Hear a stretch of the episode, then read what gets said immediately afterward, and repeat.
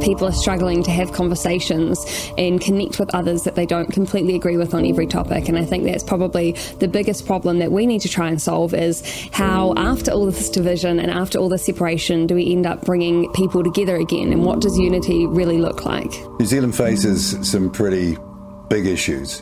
First one is COVID in the aftermath. There's no getting away from that. Second is racial division. It's been ginned up and it's dangerous. Another issue that uh, maybe people haven't got their head around yet is digital currency. What form does that take? Is it programmable?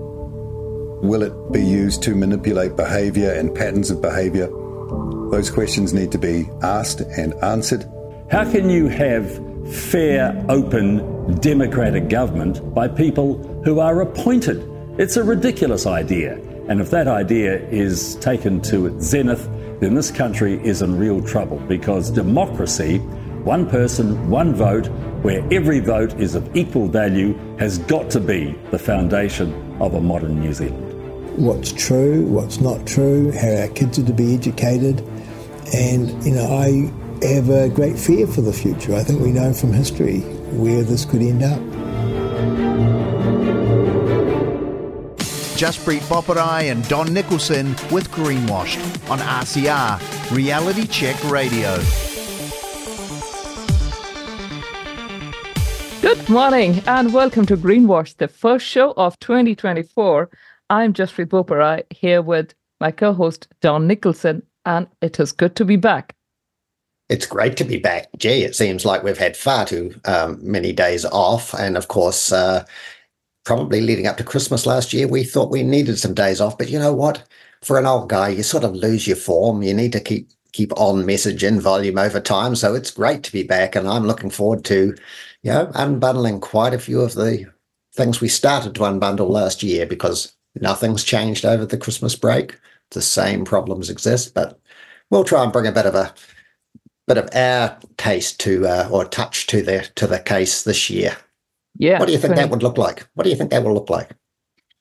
What would that look like? I, I think we need to really keep going on about, you know, you've always told me, Don, on on message over time and volume. And that's what we need to do because uh, I've had quite some time to get into reading and, you know, a whole lot of reading over summer, stuff that I was not being able to get time for and, you know, really get my teeth into. I've had chance to look at quite a few of the going on overseas, the substacks I follow. And boy, it does confirm we are on the right track. There's a reason we've been doing this, and um, it ain't over. The, the things that you and I have talked about in the last 12 months um, or so have been right on message for the truth seeker seeker side of life. Uh, you can talk about the far left. Uh, the far left gets all the um, media traction possible, and they're very well organized. But we are doing a vital job. Part of the vital job of RCR is to um, expose this stuff, and we're doing our part, Jaspreet, as are all our other hosts. And gee, it's been great to listen to the replays. Um, from uh, the likes of Paul Brennan's Breakfasts and, and Peter Williams and other shows, Rodney's and uh, Natalie's and Marie's. It's been great. I mean, I sometimes I think I've listened to those interviews, but you replay them and you think, gee, I missed that. It's great, yeah. great stuff. And so, um, big ups to the RCR team for working um, over Christmas and putting all those uh, replays together and making them in some sort of order that sort of enthused people um, yeah, by having them in, in sort of uh, an erratic but organized way. It was good. It was good. It was good. You know, between the mini bites and all, I, I we mm. can't fault the back office, everyone who's at the back end working away. And uh, I even listened to some of our old interviews, John. You know. Yes. Yes, we've had on, and boy, there's been a, there's been a lot there, and none of that has changed. None of it has changed. has changed. If there's one thing that each time it brings to me when I listen to something, and it sounds almost pompous when I say that, but it's something that you and I discussed even a year ago. It tells me we're on we're on the right track. Yes, and, and we are on the right track. And I know that does sound a little pompous, but and we are in a minority. But when we our job is to awaken uh, more of the minority. That's our job. Um, and you know, it doesn't take much to swing the the country. Really, I I heard a um, a left of centre commentator on Radio New Zealand talk about how three percent is all it takes to swing a nation. And I, you know, without going into that deeply, it does seem about right. You think of our national elections last year; it, it's it's fought around that three to five percent area. Um, yeah, and that's I mean, that's what swings the tide. And the tide is the tide has turned uh, a lot. Um, the hundred days is it up yet? The first hundred days of the new government uh, probably not isn't. quite, not quite. Yeah, we're not yeah. quite, but we, we're getting there. But yeah, the tide. When you say, you know, it doesn't take a lot. I go back to the words of Samuel Adams. Uh, the he said, and this was nearly 300 years ago, that it doesn't take a majority to prevail. All it takes is, is an irate, tireless minority bent on setting bushfires of freedom in the minds of men. That mm-hmm. stands true. It does stand true. And see, listeners, there's Jaspreet just immediately comes up with a line or two, uh, a quote. Um, how did she do that? I don't know. It drives me nuts. It, it just, able to research things. It just tells you, you know, I don't have a very interesting life.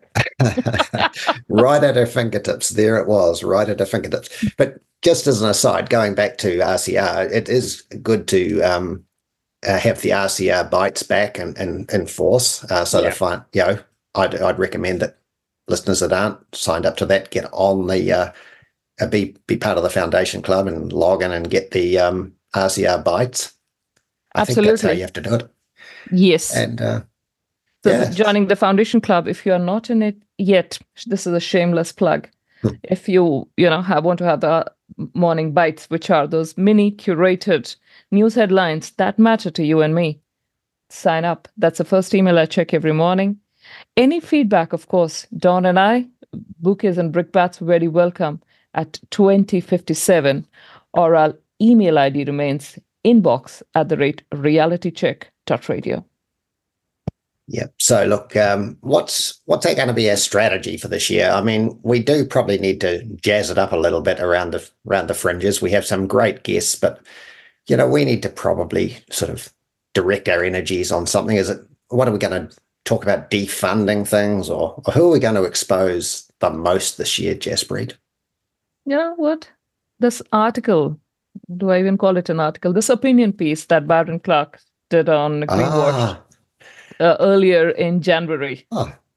It, it it it gave me an idea because uh, for anyone who didn't uh, listen to that or didn't read that one, this came on the spin-off Fear of a 15-minute city on the 18th of January, and uh, they are Byron Clark.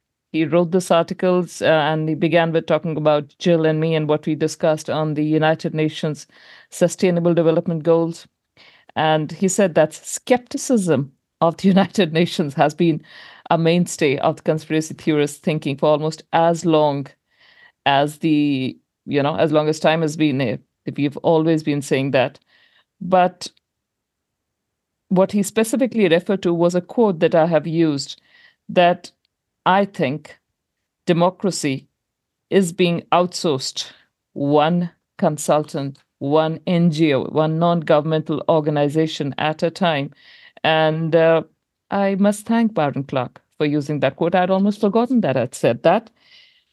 And uh, what do you think? Can we well, run I, with that one? I think it's I, a gold gold plated um, statement. I think it's fantastic, and uh, the fact that he's reinforced it is is great. You know, it's I think he's done you a favor. Yeah. So he says, you know, I uh, often think democracy is being outsourced. Boparai said recently one consultant, one NGO, one unelected, unaccounted consultant at a time. And yeah, I do agree. So maybe, you know, so many of us think whenever there's something wrong, something's off, yeah, go to your council, go to your MP, or so on. We don't look at these quasi government outfits, these non governmental organizations that are pretty much ruling the roost here. So what do you think, yeah. John? What did you? We sort of strategized a little bit about what NGO stands for, uh, other than what I think it stands for. And I think we came up with neo. What was it? Neoliberal grifters order. Uh, order, yeah. It, it has a it has a ring about it. It has a. It's a bit long. We should shorten it up. I think we should shorten it up. And this is just an, an, an off the cuff strategy session going on here, listeners. I think we should have the uh, greenwash grifter of the week show. What do you think, Jaspreet? Sounds like a plan, Don. Sounds like a Grifter plan. or grift anything up to it because there's certainly a whole lot of funding that's going down this route.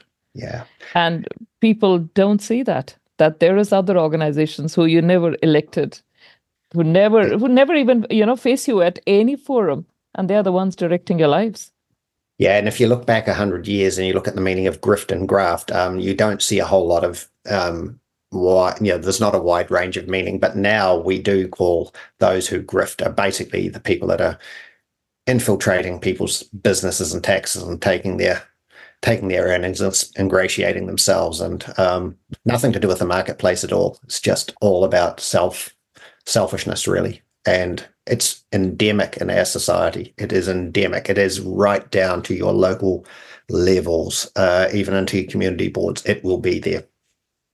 yeah yeah i read somewhere that new zealand for the size of the country we are we have something like 120000 plus of, of these non-governmental organizations these ngos Yes, and I think uh, Tom DeWeese mentioned in our interview that we are going to play later, um, 20,000 worldwide. And I thought he was understating it when he said that, when Uh, we've he got was- so he- many. he was speaking to the ones that are affiliated with the United Nations because the Ah, UN has its it is? own affiliated, uh, you know, NGOs. Right. But Right. New Zealand alone has 120,000 plus. I mean, if you come down to it, that's um, one for less than 50 Kiwis. How many do-gooding organizations do we need? So, yep, I might have to thank Byron for that one. Eh, we might start doing NGO of the week or, yeah, the grifters versus the grafters. Let us know, listeners. What do you What do you think? What would you like to listen to this year? Because I know Don and I we speak about climate and greenwashing, and that is going to continue. That is going to continue. But what else would you like us to highlight? We are very open to discussions. It's just beginning the season. 2057. Text us, please. And I think um, perhaps we should have another uh, go at something like peak absurdity of the week.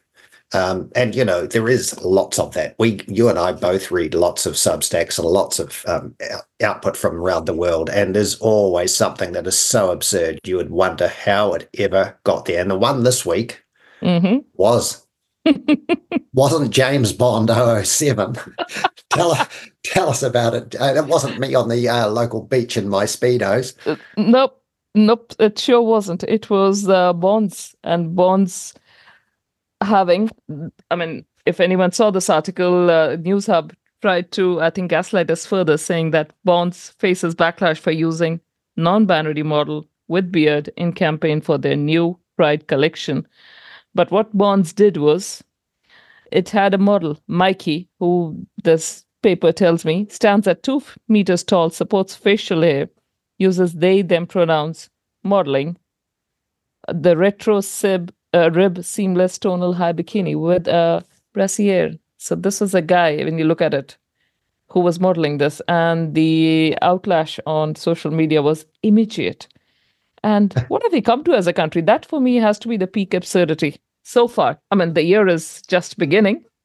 I think But- you're envisaging me in the same same sort of garb. Don't don't let's not even go there, Don. The mind boggles with the possibilities. well, I was 67 yesterday, so God help me, I, I just got to put it all out there. But is it, did they not learn anything? These outfits. Look, Bud Light lost what was it, 1.4 billion US, or was it 14? There was some huge number they um they lost off their market capitalization when they did this stupid woke um, stuff around their their advertising for beer. What the hell are Bond thinking of here? I mean, I agree with this person who commented there on uh, the reviews saying that for the Pride Collection 2024, Bonds decided that the best model for their women's underwear is a man with they them pronouns, a full beard, everything.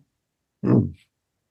Yeah, I'm. Uh, I used to have some bonds in the in the drawer, but maybe I need to just dispense with the bonds. Dispense with the bonds. Yep, totally.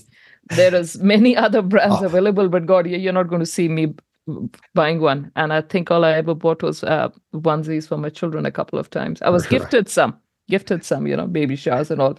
I don't think I bought bonds myself, but yeah, this is this has to be peak absurdity of, the, So, of the week. so, so, yep, peak absurdity of the week. There we go. We're going to do that, and we're going to have the uh, um, green-washed grifter of the week.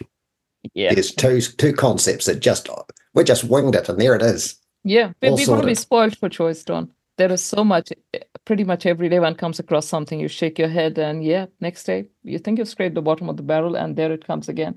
But Yeah. uh, this uh, weekend just gone has also been a busy one with petrol heads around in Invercargill. Oh, absolutely, and uh, finishing today. So, uh, you know, the we'll, we'll have our city back, but um, yeah, all those motorbikes came down for the Burt Munro uh, extravaganza that they have every week, and yeah, they managed to get wet because it hasn't been El Nino hit the south coast this last fortnight. Oh, it's been an awful summer so far. Uh, so what Auckland got last year, we're getting this year. Uh, seems to rain every day on the coast, doesn't it? And we But yeah, had that's Ken Ring. CO2. That's Mm. CO2 belching into the at the greening of the atmosphere here, uh, of the of the uh, parks and the reserves around Invercargill. Fantastic. with the petrol heads there. Yep. But uh, I was watching Ken Ring uh, on his Facebook uh, page. He had predicted this for Southland early in December. I've also listened to Ken Ring, uh, I think with Paul Brennan. Yes. And, oh, oh, um, I might be mistaken here. Was he with Rodney Hide? But I've listened to Yep. Ken Ken Ring, and uh, he has been absolutely on the money. The Moon On Man money. has, Yep. both with the timing of the hail early in January and the rains to follow in Feb. Yes, he was. I, I watched or read that same article and I thought, I've banked that. And I thought, gee, early Feb, we'd better be careful. And sure enough, we've had a thrashing. But nothing compared to California. They've been having atmospheric rivers hitting us, California, uh, Los Angeles, and um, San Francisco. So, yeah, those atmospheric rivers, they move around. I know. And some Yeah. places, the US, really cold, but I'm told it's cold because it's hot. Because when it gets too hot, the cold gets colder. Is, is that is that what it is? Look, When the it's hot the- gets hotter, the cold gets colder. it's it's the weather. Anyway, anyway, so after the break, we're going to have um, John Pemberton on, and John Pemberton is uh, running Ag Proud in Southland with some other guys, and they are running a concept this week at the local Ag Field Days. Uh, they're going to relaunch the National uh, Lamb Day, so we're going to have him on, and we're going to talk about that and. Um, and play play it by ear. But uh, what John's got to say, uh, who knows? It probably is about how the first shipment of lamb left New Zealand at about 1880, and right now lamb's in the doldrums. I hope he's got a miracle cure for elevating the price of lamb rather than it being a loss leader in our supermarkets. Yes, I'm looking forward to this one. And after that, listeners, we have got two of our uh, previous guests coming back on. We have uh, Tom DeWeese from the American Policy Center, the president of the American Policy Center, gracing us for the second time with his presence on Greenwashed. And we'll also have the Joss Ubels, who we've had on, I believe, last September, again, Yeah. back from Holland, about the state of farming and what's going on there.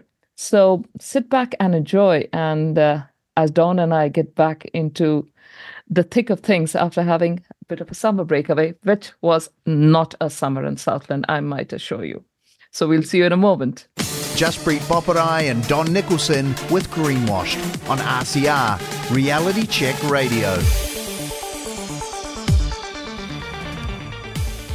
Thanks for tuning in to RCR, Reality Check Radio. If you like what you're listening to, or even if you don't agree with what you're listening to, then get in touch with us now. You can text us with your message to 2057, that's 2057. Or if you'd rather email us, you can at inbox at realitycheck.radio.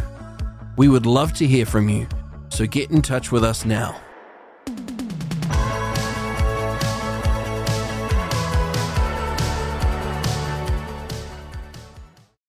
We welcome to RCR Greenwashed John Pemberton, who is Ag Proud uh, chairman from uh, a farm not far from me. He, he's in Eastern Southland, And his um, big mission at the moment is to really talk about the lamb and sheep meat industry of New Zealand and celebrate it. And John, welcome to RCR Greenwashed.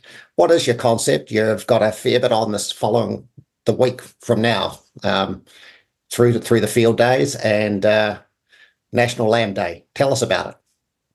Yeah, you doing, Don? Um, yeah, National Lamb Day. Look, um, the the team at Ag Proud have been sort of mulling on for for the last couple of years. Um, you know, we were doing barbecues and getting really good connections through the country, and then we had COVID lockdowns and such like. So it became a bit of a logistical nightmare. And anyhow, um, we've done the, the fruit run um, in between lockdowns that have gone really mm. well, um, supporting the the processing staff that that kept the um, plants going um, through those times that you know really took the pressure off farms. That enabled, enabled us to get milk and um, animals off farms. So just want to show appreciation on that, and it was a, that was a pretty awesome thing to be a part of. Um, and anyhow, we're trying to work through how do we celebrate agriculture, food, and fibre in a way that everyone can be involved. Nobody gets their toes stepped on, and it provides a platform of positivity. So, we approached um, beef and lamb prior to Christmas, maybe October. Um, National Lamb Day was currently being held on the 24th of May, which is when the the first shipment, um, which had mutton and it also had um, uh, a little bit of dairy out of Southland actually on it too, a little bit of butter, arrived in London. And whilst that's a momentous occasion, rather cold time of year to get the barbie out and throw some chops on. Um, now, the Australians have done a really good job in this, and I'm, and I'm not ashamed to say we are imitating them a bit. Do believe we can do it better.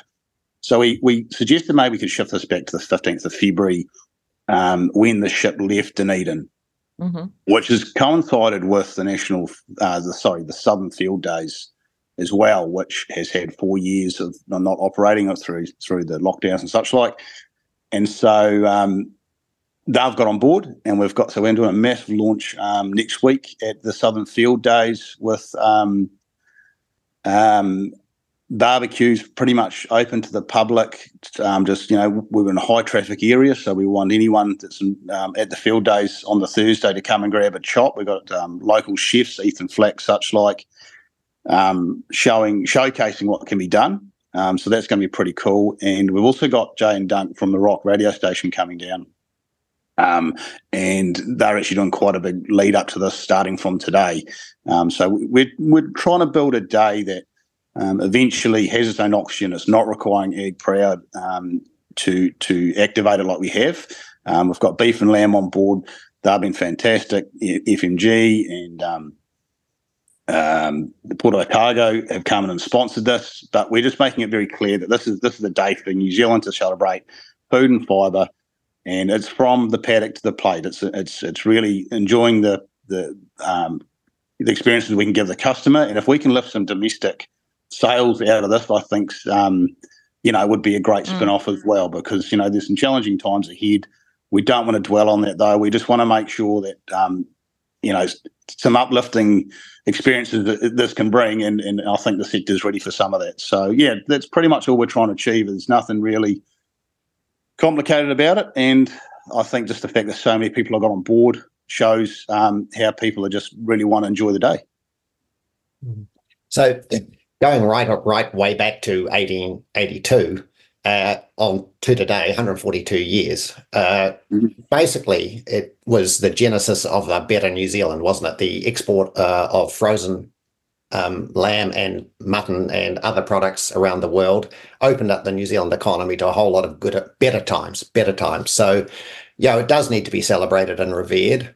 Um, so great that you're doing it. What's uh, what's uh, your role in this from uh, an ag proud proud uh, perspective in the next year or two? What do you see this? Uh, you, you, mentioned you may want to pull back, but I imagine this is going to grow like Topsy, John. Yeah, and look, I think at a governance role, Ag Proud might have a role sitting on maybe a driving committee made up of other parties for this.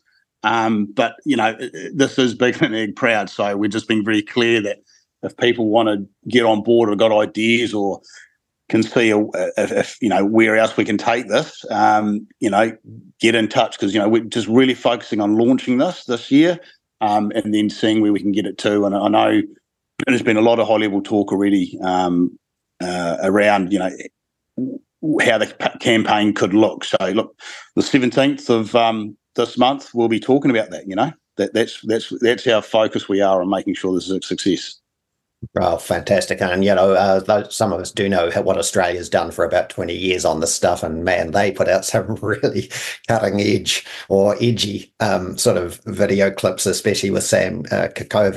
So, um, look, if you can emulate that and outdo the Aussies, uh, all power to your arm. And so, um, is there any links you can give us that uh, our listeners may want to hook into? Uh, sorry to put you on the spot, John. You may not have them at your disposal, but if you've got some. Oh, look, they they can, they can visit the Ag Proud and you'll see links there on our page. Um, mm-hmm. um, and and that actually there's t-shirts. Um, there's a, the link there on that page for um, t-shirts, and it's also on our website, so agproud.co.nz. Um, and they're, they're printed in Southland. Um, they're pretty prompt with their shipment. Um, so it'll be great to see um, on the day. It'll be awesome to see people in the in the um, National Lamb Day T-shirt, and, and people will see we've been quite specific on making sure that this is everybody's day. The only logo on the T-shirt is is a design that we've come up with, which we're happy for people to share wide and far in the day. There's no um, license on that logo, so um, and and look, we're the, the, the radio station also running a competition around um, barbecue wins and that to enter that is on National Lamb Day that they'll have a platform that you can put in so, social media posts of what you've got on your barbecue, and it doesn't have to be lamb. You know, we're just really focusing on food and fibre of New Zealand, um, and if people could share that hashtag National Lamb Day, you know, that, that's the involvement that we're looking forward to. Well, we're we're doing uh, we're happy to do a little bit to help your your cause, and hopefully some of our listeners will go to the um, to the website and and and uh, study what's what's about their area in the future, and um, we wish you all the best. And um, I, I, do have one one question, uh, John. Yes. This the t-shirts, you know, the merch that you're selling. It refers to uh, twelve dollars from every sale going to a charity. Who are you supporting? Yes. Uh, so it, it, comes to uh, Ag Proud Charity ourselves. So right. we're, we're, a team of volunteers um, we obviously have admin overheads. We've got to employ an admin person. Yep. Um, when we first set up Beef and Lamb and Dairy NZ and all those groups sort of supported us in that role because they could see that the value in reconnecting town and country. Um, and yeah, no, so we're sort of um, yeah, that wasn't the, the goal wasn't to go out and, no, and no, no, it, it is, it's not easy to just, run. Yeah. yeah, yeah, it's just the way it is. Yeah, we're all volunteers, giving our best. But um, yeah, th- th- absolutely the support of that uh, twelve dollars to our charities um, to, for us to operate as an, organiza- an organisation is much appreciated. No, absolutely, and can't think of a better time for uh, urban New Zealand, especially to get behind rural New Zealand.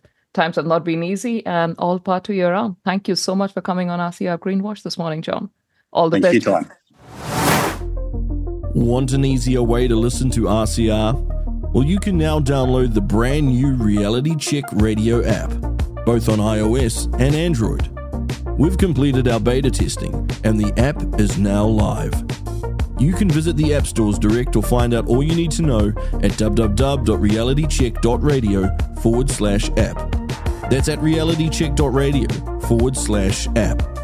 Our test bunnies have been hard at play to ensure you have access to everything from listening to our live broadcast, downloading some of our incredible interviews, and checking out the latest blogs, all from the very same app. So get listening and download the RCR app now. Welcome back. I hope you enjoyed that little skit from Sam Kekovich, uh, the Australian Lamb Day um, raconteur. He's a hard case and he's put out a whole lot of stuff in the last 20 years. So I hope uh, Ag Proud and their team with Beef and Lamb New Zealand can really emulate what the Australians have done and you know get the lamb chop back on the barbie here in a big way. Um, just, and just I appreciate, I, yeah, yeah. I was having a bit of thought about that uh, just in the break, and um, I've, uh, I reckon I've had raised close to eighty to hundred thousand lambs and there's a fair few chops in that number of lambs when you analyze it, but I dare oh. say I'm not I'm not helping the vegan vegan people of the world uh, day, am I? If there's anyone listening that's uh, of that persuasion, you're probably ready to throw something at the at the radio. But um, uh, interestingly, I laughed a few weeks ago. I watched a YouTube clip from you know the unfortunate um, flooding incidents around Mount Isa in Australia, and there was a hard case mine worker went down the aisles of the supermarket, passed the vegetables, oh, cleaned out, past the bread, cleaned out, Mm-hmm. past, the, one. past all the meat, yeah, the red meat and uh, processed meat um, bays all sold out. But here was uh, there was lonely little bay left that was full, and it was all the plant-based foods, um, meats and things. So um, it was very funny. Now I know I'm a red-blooded Kiwi, and I love red meat. So um, That I Yeah, I'll- remember I'll- that I'll one. There was this bearded guy. He was on Yeah. ABC and all the other Yeah. Facebook pages. Yeah, it's so funny. So says it all.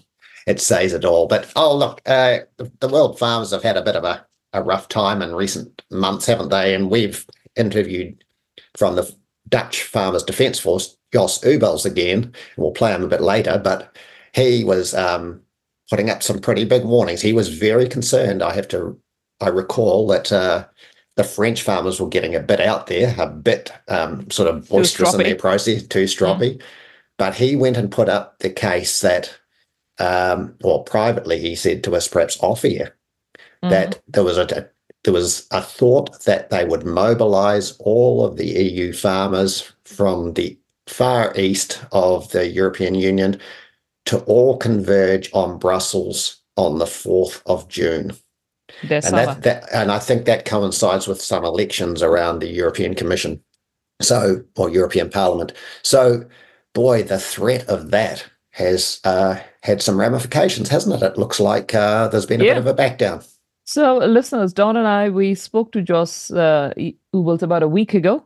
Caught him one evening just after work, and a lot can change in a week. That's what I have learned.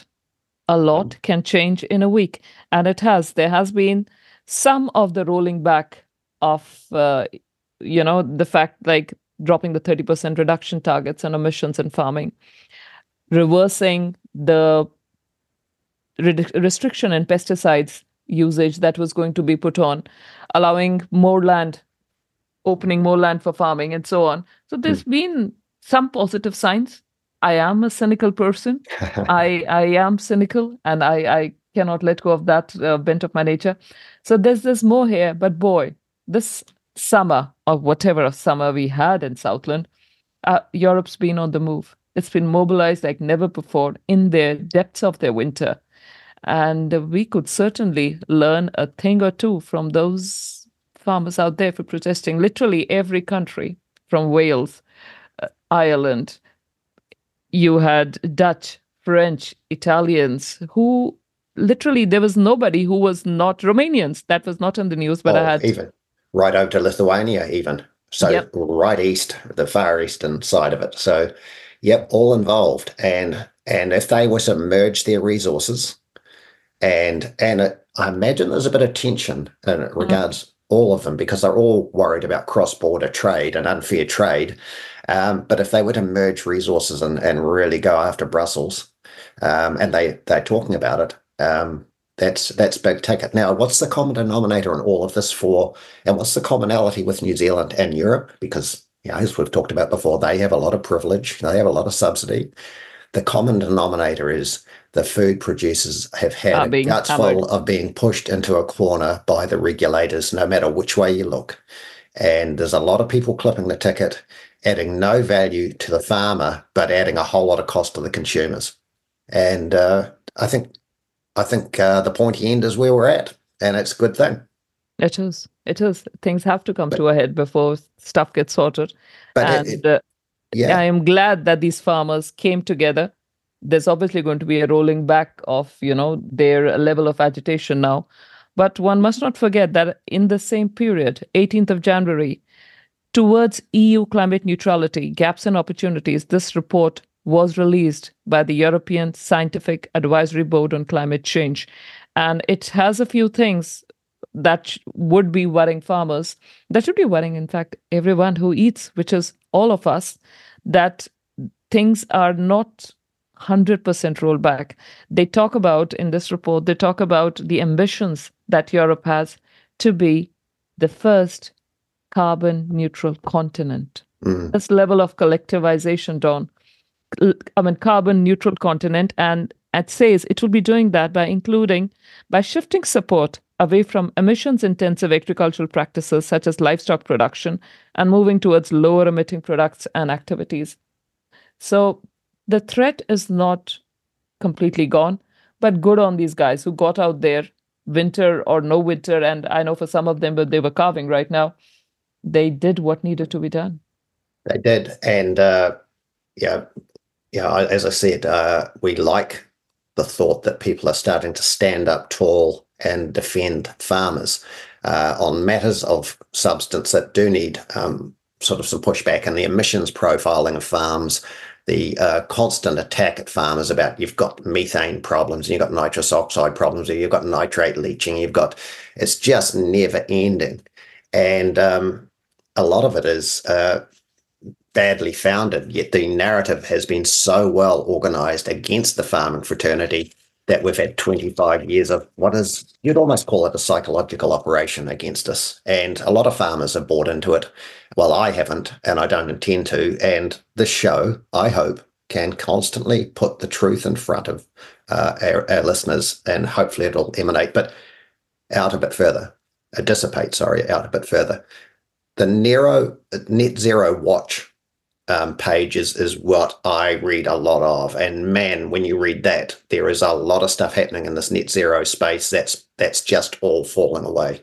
Doesn't matter whether it's heat pumps in the UK as opposed to gas, uh, electric vehicles in California or the UK. All these things are having, so to speak, the wheels fall off. Um, uh, and I think uh, finally the net zero nonsense is coming home to to roost, and hopefully it happens in New Zealand. Yeah, and Urban New Zealand, we've not forgotten you. Listeners, there is a whole lot that's afoot for us. But keen keen watchers, people who watch their emails, would have seen an email drop in by RCR Bytes. If you're not a Foundation Club member, time to join now. Yet another shameless plug, please. That Suncorp, that's a big insurer, has told the New Zealand government that there's been a step change in global insurances, insurers' attitudes towards New Zealand. Suncorp has advised in a submission to New Zealand Parliament's inquiry earlier this year that New Zealand now no longer presents just a significant earthquake risk. It also presents a significant weather risk to insurers. And massive natural disasters are, you know, threatening to send insurers break. Suncorp warned this is a private insurer warning New Zealand, New Zealand government, it warned that it must take action to mitigate or reduce its exposure to risk, or otherwise, you know, there are going to be people whose either insurances are going to rise very high, or they just might be unable to secure insurance any any further. And I mean, Don, you've mentioned you've seen a big rise in your insurance bill. I know I've seen big rises both in our farm ones and others.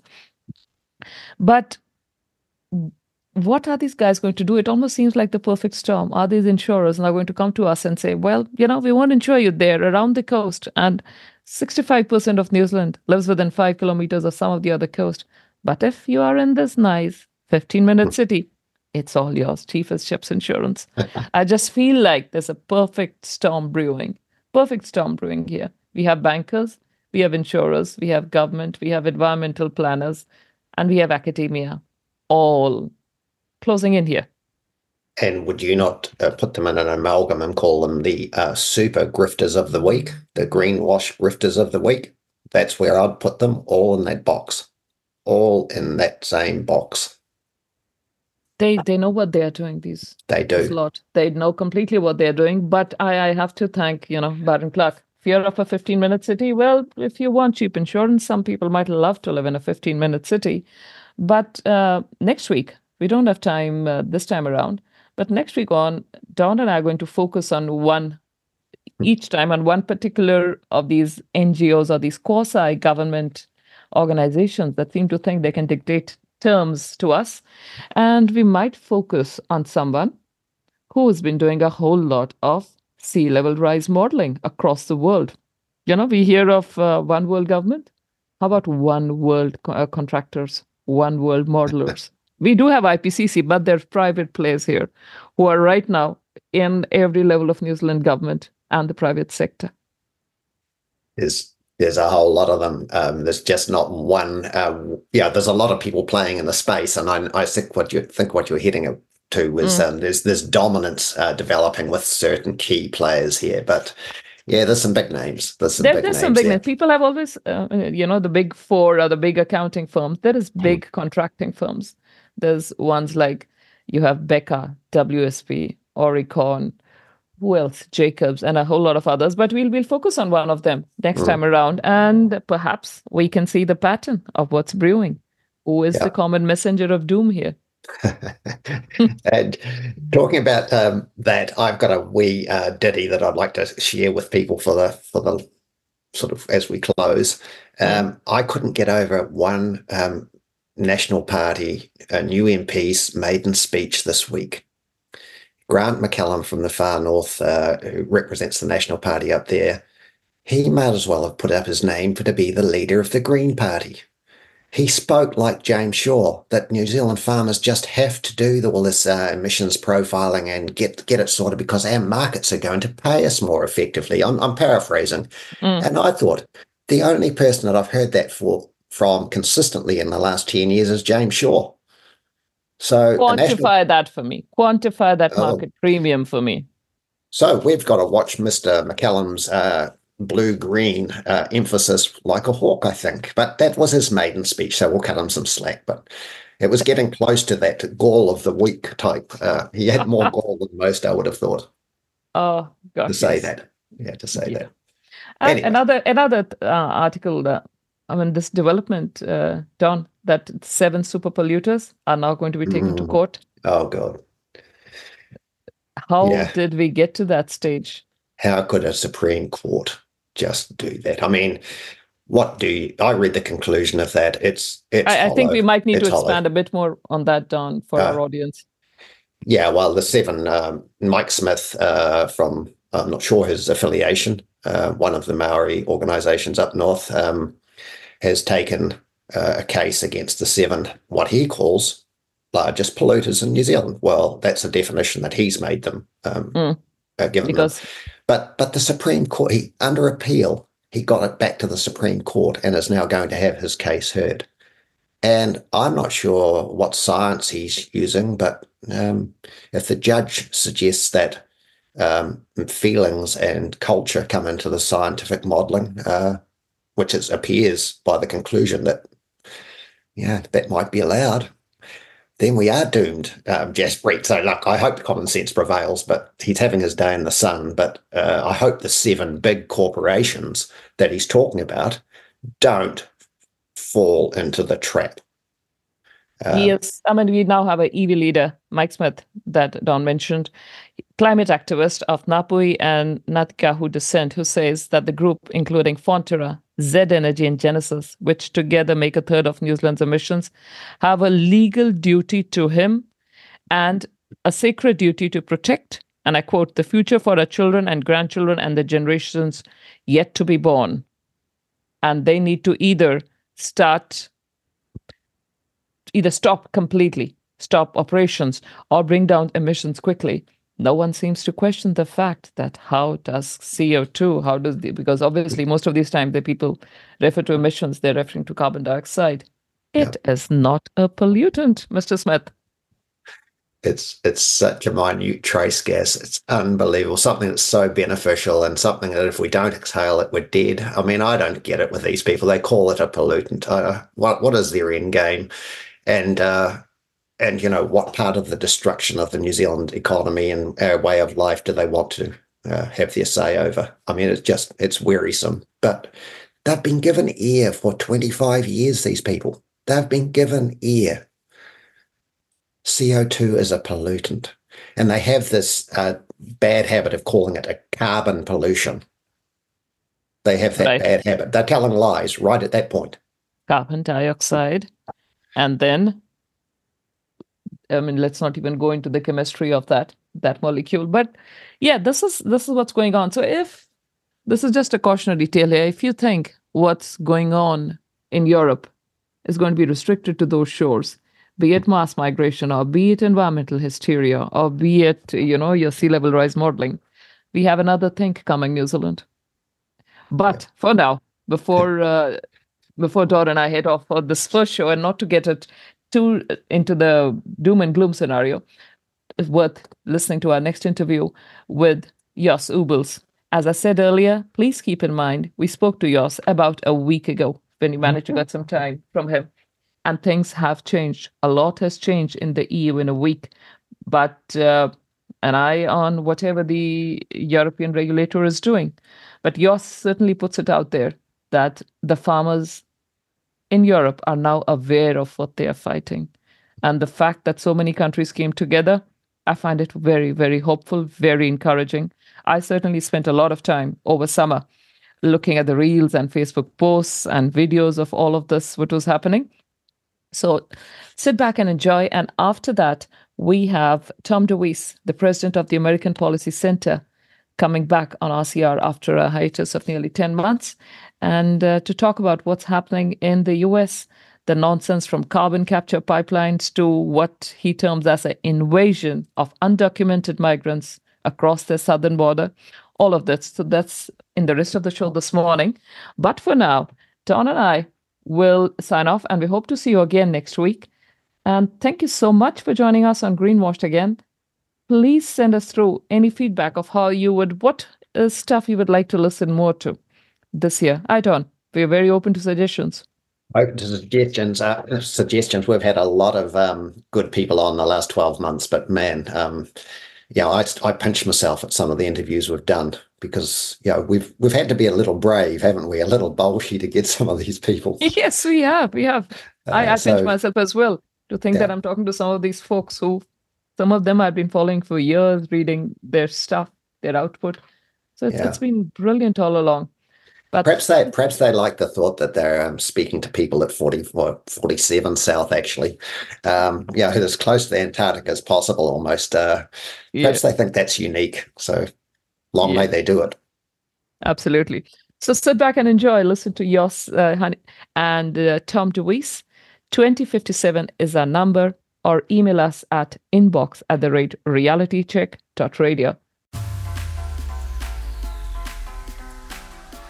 Check out our brand new RCR Foundation Members Club. Go to www.realitycheck.radio slash members and join now.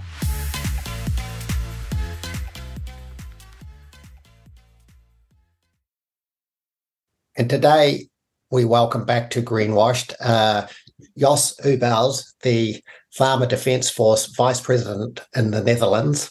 Um, we had him on late September last year, and we figured with all that's going on in Europe that's not being talked about in New Zealand's mainstream media, we needed to get um, Jos back to talk about what's happening over there. But first of all, welcome back, Jos. Great to have you. How's your day been, and what is a standard day for you down on the farm before you get out and do your farmer advocacy work? yeah, well, first of all, I'm very happy to be on the show again. Last uh, last time was a very nice show, and I uh, appreciate uh, you reaching out for Europe. Um, and I think it's very important that all the farmers around the world are seeing what's going down right now in Europe because it's coming everywhere, and uh, it's a it's a very awful situation for a lot of farmers here. Yeah, what what, what does my day look like? Yeah, well, uh, you're correct. I I'm advocacy for farmers, so uh, I have a lot of different schedules than normal farmers, but um, I'm lucky that um, the most of my days are pretty usual as a farmer. So I start in the morning. This morning I started with loading bulls for the slaughterhouse. So I load them at uh, uh, like um, 30 minutes past five. So in the morning, and then I started the tractor, started feeding. Um, I do my feeding rounds. It cost me till like eight or nine o'clock. Then I drink coffee with my mom and dad. Uh, they live close to the farm and then I continue my work on the farm by bedding and taking care of all the youngsters, the calves, and everything. Um, I do inspections if they're still healthy, everything, and then um, I can proceed with uh, normal farm duty works. Yeah. Right. So it uh, it sounds uh, sort of similar to what a New Zealand farmer would do, although you do quite a bit of indoor farming as well, by by the sound of it. So look, similar but on the other side of the planet. So go back to 2019 and the formation of the Farmers Defence Force. Uh, what's been the uh, what, and then the development of the BBB and the whole lot of different uh, aspects of, of Dutch governance. What's been the growth in the Farmers Defence Force, and is it still managing to garner support, get donations, get funding, and uh, grow in popularity? Well, first of all, um, before 2019, the farmers in the Netherlands and uh, throughout Europe actually were uh, used to the fact that they were on constant pressure of society, but mostly of the politics and the media, that they should take care of their animals uh, better, that they should change their farm for the better, etc., etc. Um, and farmers usually react on this um, because we are not ignorant to customers. Yes, we, we understand that if the customer base is changing and we want we, we need to do something better, we, we try to do this. Uh, we are also uh, always in for changes if they are for the better. So uh, we did a lot, uh, but then suddenly, after all the things we did in the Netherlands, we were in the top five of uh, environmental friendly and animal friendly uh, producers of the world. And then suddenly, some politicians said that we should cut 50% of our livestock in 2019. Um, and, and, yeah, a lot of farmers couldn't believe their ears because they invested millions of euros in um, upgrading uh, the way they have their husbandry and their their, their farms. Um, and then suddenly they have to cut 50% of their animals. It's, it's like saying to somebody that just built a new house with a new mortgage that they can only live with half of the family there. So it, it's stupid, and it's really weird that they tried this on us. Um, but it, actually, it was at the moment pretty good because this politician uh, he triggered some sort of reaction all out uh, uh, around the farmers. They they all stood up and said, "Okay, enough is enough. We did everything." And we still are doing a lot, uh, but we, we want to be treated correctly. Uh, you, you can't steal our uh, our property or steal our way of living. So then uh, there was this base for a farmers defense force. We were trying to protect farmers that got invaded by env- environmental activists. And this was actually the spin-off. And later we have this huge protest uh, in The Hague, the first one in uh, 2019 October. And uh, yeah, it was amazing that so many farmers took the took the effort to take their tractor to go to the center uh, city of of the Netherlands. Um, yeah, some of them amongst me myself, I, I, sat on the tractor for eight hours before I was there. Um, uh, but of course, for a farmer, eight hours on the tractor is nothing. Mm-hmm. So yeah, what can I say? It was a, it was a really busy period, and now we come into calm waters uh, uh, as as an organization because uh, Farmers Defense Force is an adult organization now. We have good members, we have good solid base um, we have everything uh, in, in, order and we can we can do our normal tasks as a farmers defense force. So this is successful. Um, but there is a lot going on um, in europe now. The protests are uh, swelling and the protests are not only swelling they're also getting pretty aggressive mainly in france. There is it's, it's extreme what the farmers are doing there. I understand them but it, it's extreme. It is and you know, we've spent this uh, summertime, and we were on a hiatus on Reality Check Radio for six weeks. We spent the summer l- watching over, you know, YouTube or Facebook feeds, feeds from Europe, because our media out here has had a complete, pretty much a blanket. Uh, curtain on this that we are not covering this almost pretending that there's there's nothing happening and yet, when I look at feeds, I've, I've uh, looked at a reel of yours that got 45,000 reactions and uh, talking about, of course, the old favorite, Klaus Schwab and other things. It is surreal to think that in this day and age, they actually, the media is believes that people are so stupid in this era of globalization that you don't know what's what's going on. And I am looking at the donations that have been pouring onto your webpage, that is farmersdefenseforce.nl.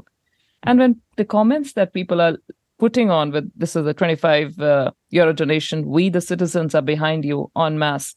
The government has betrayed the country to the new world order. Persevere to the end. The EU and the national policy must go. Are your are these farmers or are your town people, are your urban Dutch people, are they supporting you? Are they seeing what's happening? Yeah, well, the, of course they're seeing what's happening. Um, I think uh, um, the, the numbers that support us are huge.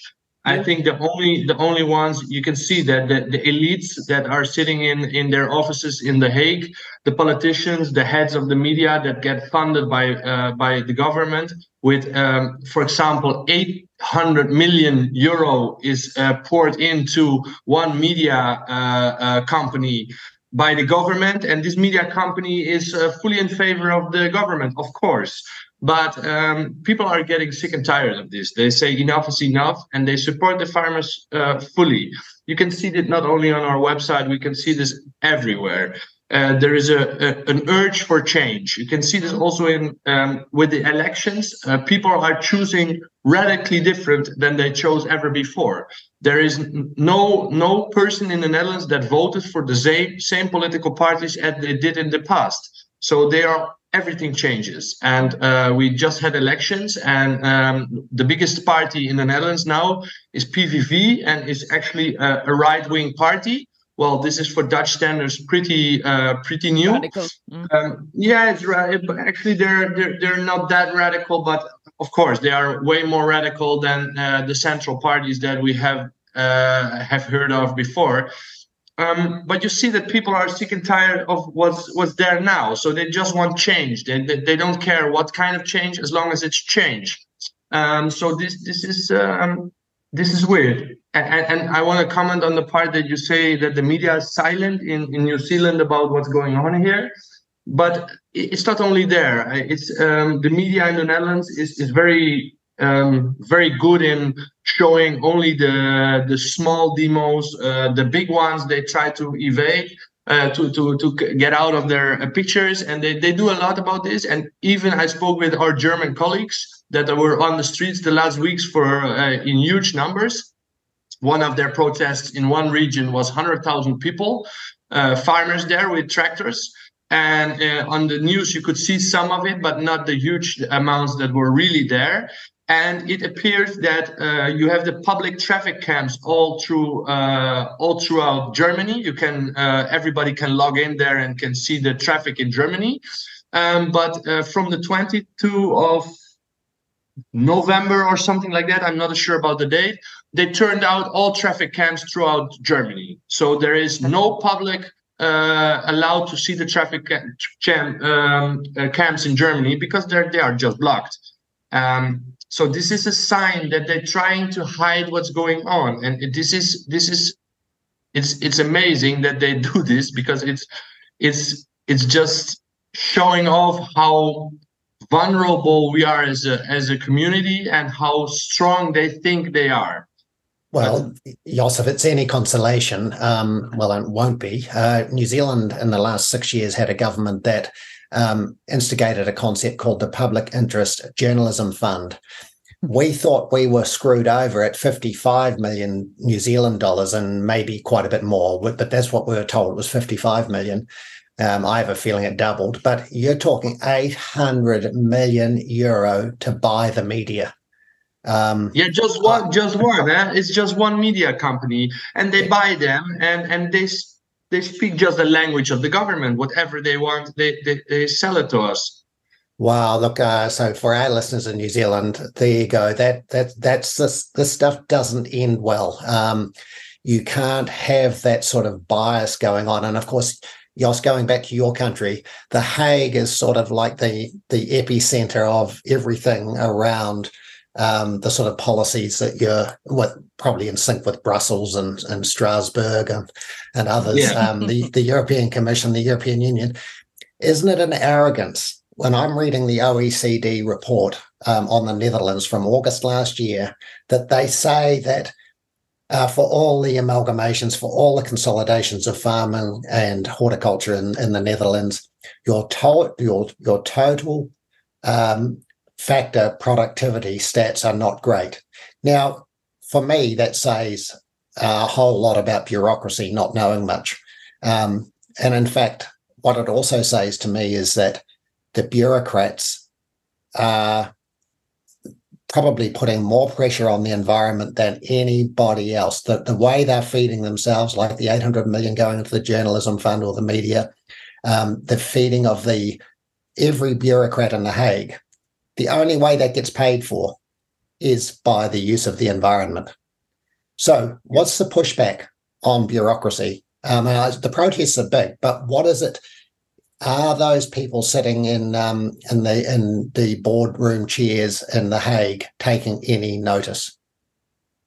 No, no, they're not. They're not. I, I don't know if this is ignorance or this is just um, they are scared maybe to to to ch- try to to yeah change for them. I don't know if it's even possible. You know, the people that are there, they are so woven into the system.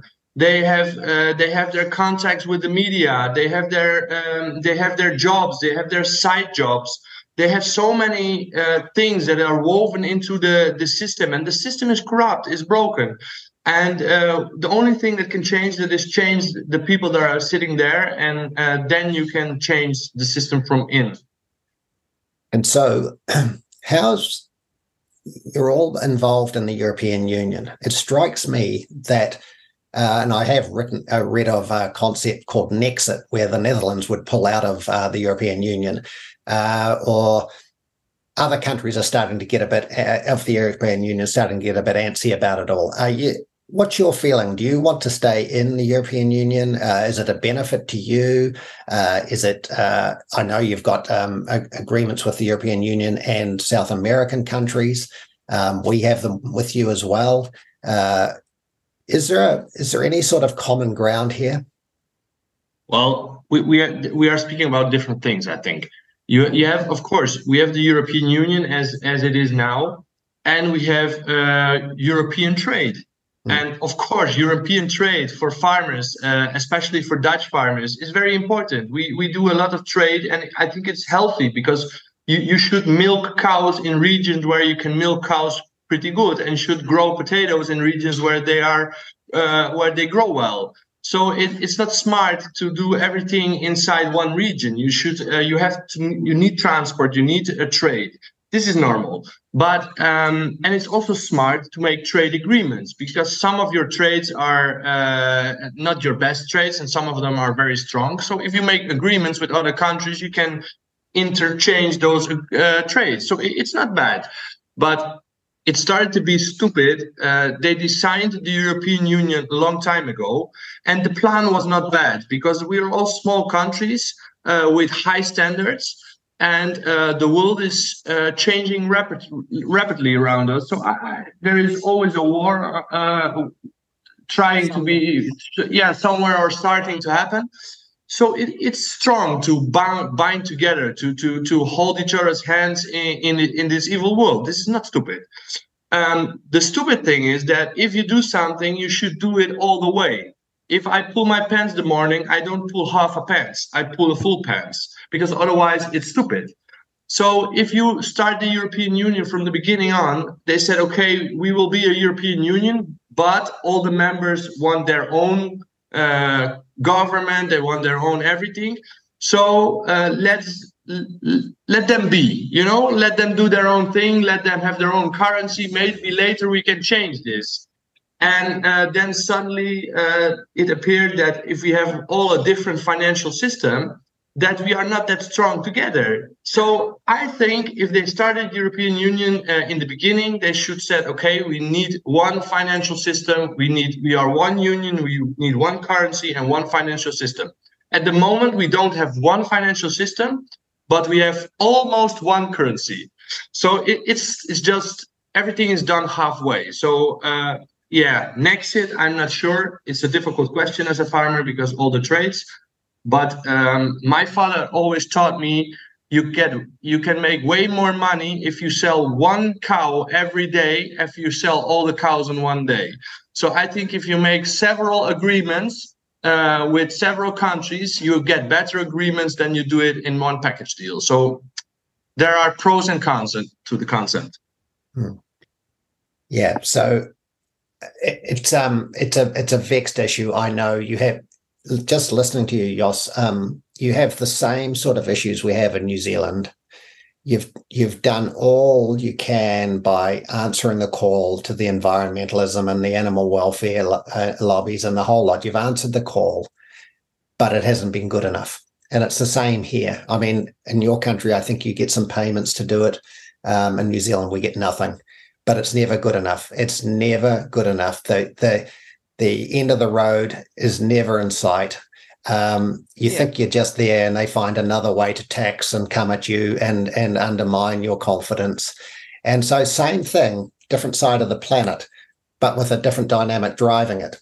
So, can we just go back? Sorry, and that was a bit of a statement. Can we just go back? I want to hear a little bit more about your government change. I mean, Mark Rutte um, had his had his bum smacked and, and he was kicked a bit. Um, what's he trying to do now? Is he trying to form a coalition uh, and retain his his base, or is Geert Wilders um, is he absolutely in power and got a really strong coalition together?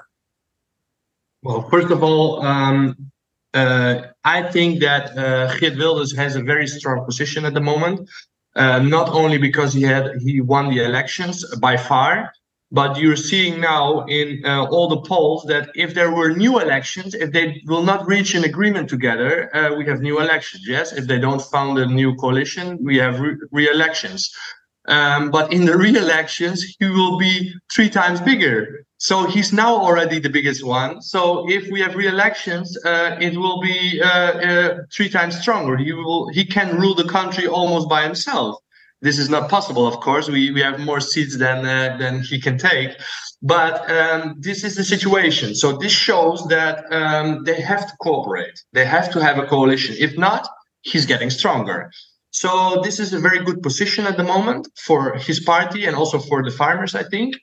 And uh, I want, just want to shout out to the people in, in in in your country, but also all over the world um, I never thought that going onto the streets, take a stance for yourself, take a stance for farmers, uh, get up and do something, that it will actually help. I always thought that it's a bigger system and what can you do by yourself?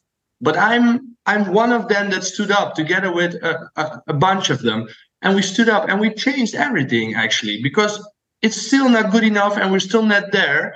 But I never had thought that the country would choose so differently on the elections, and this is this is only caused by the farmers going on the streets, by uh, uh, showing that the media is not correct, by opening up uh, the mess that they made, and uh, this is the, uh, something that everybody should take uh, take notice of, and you can bring change for sure.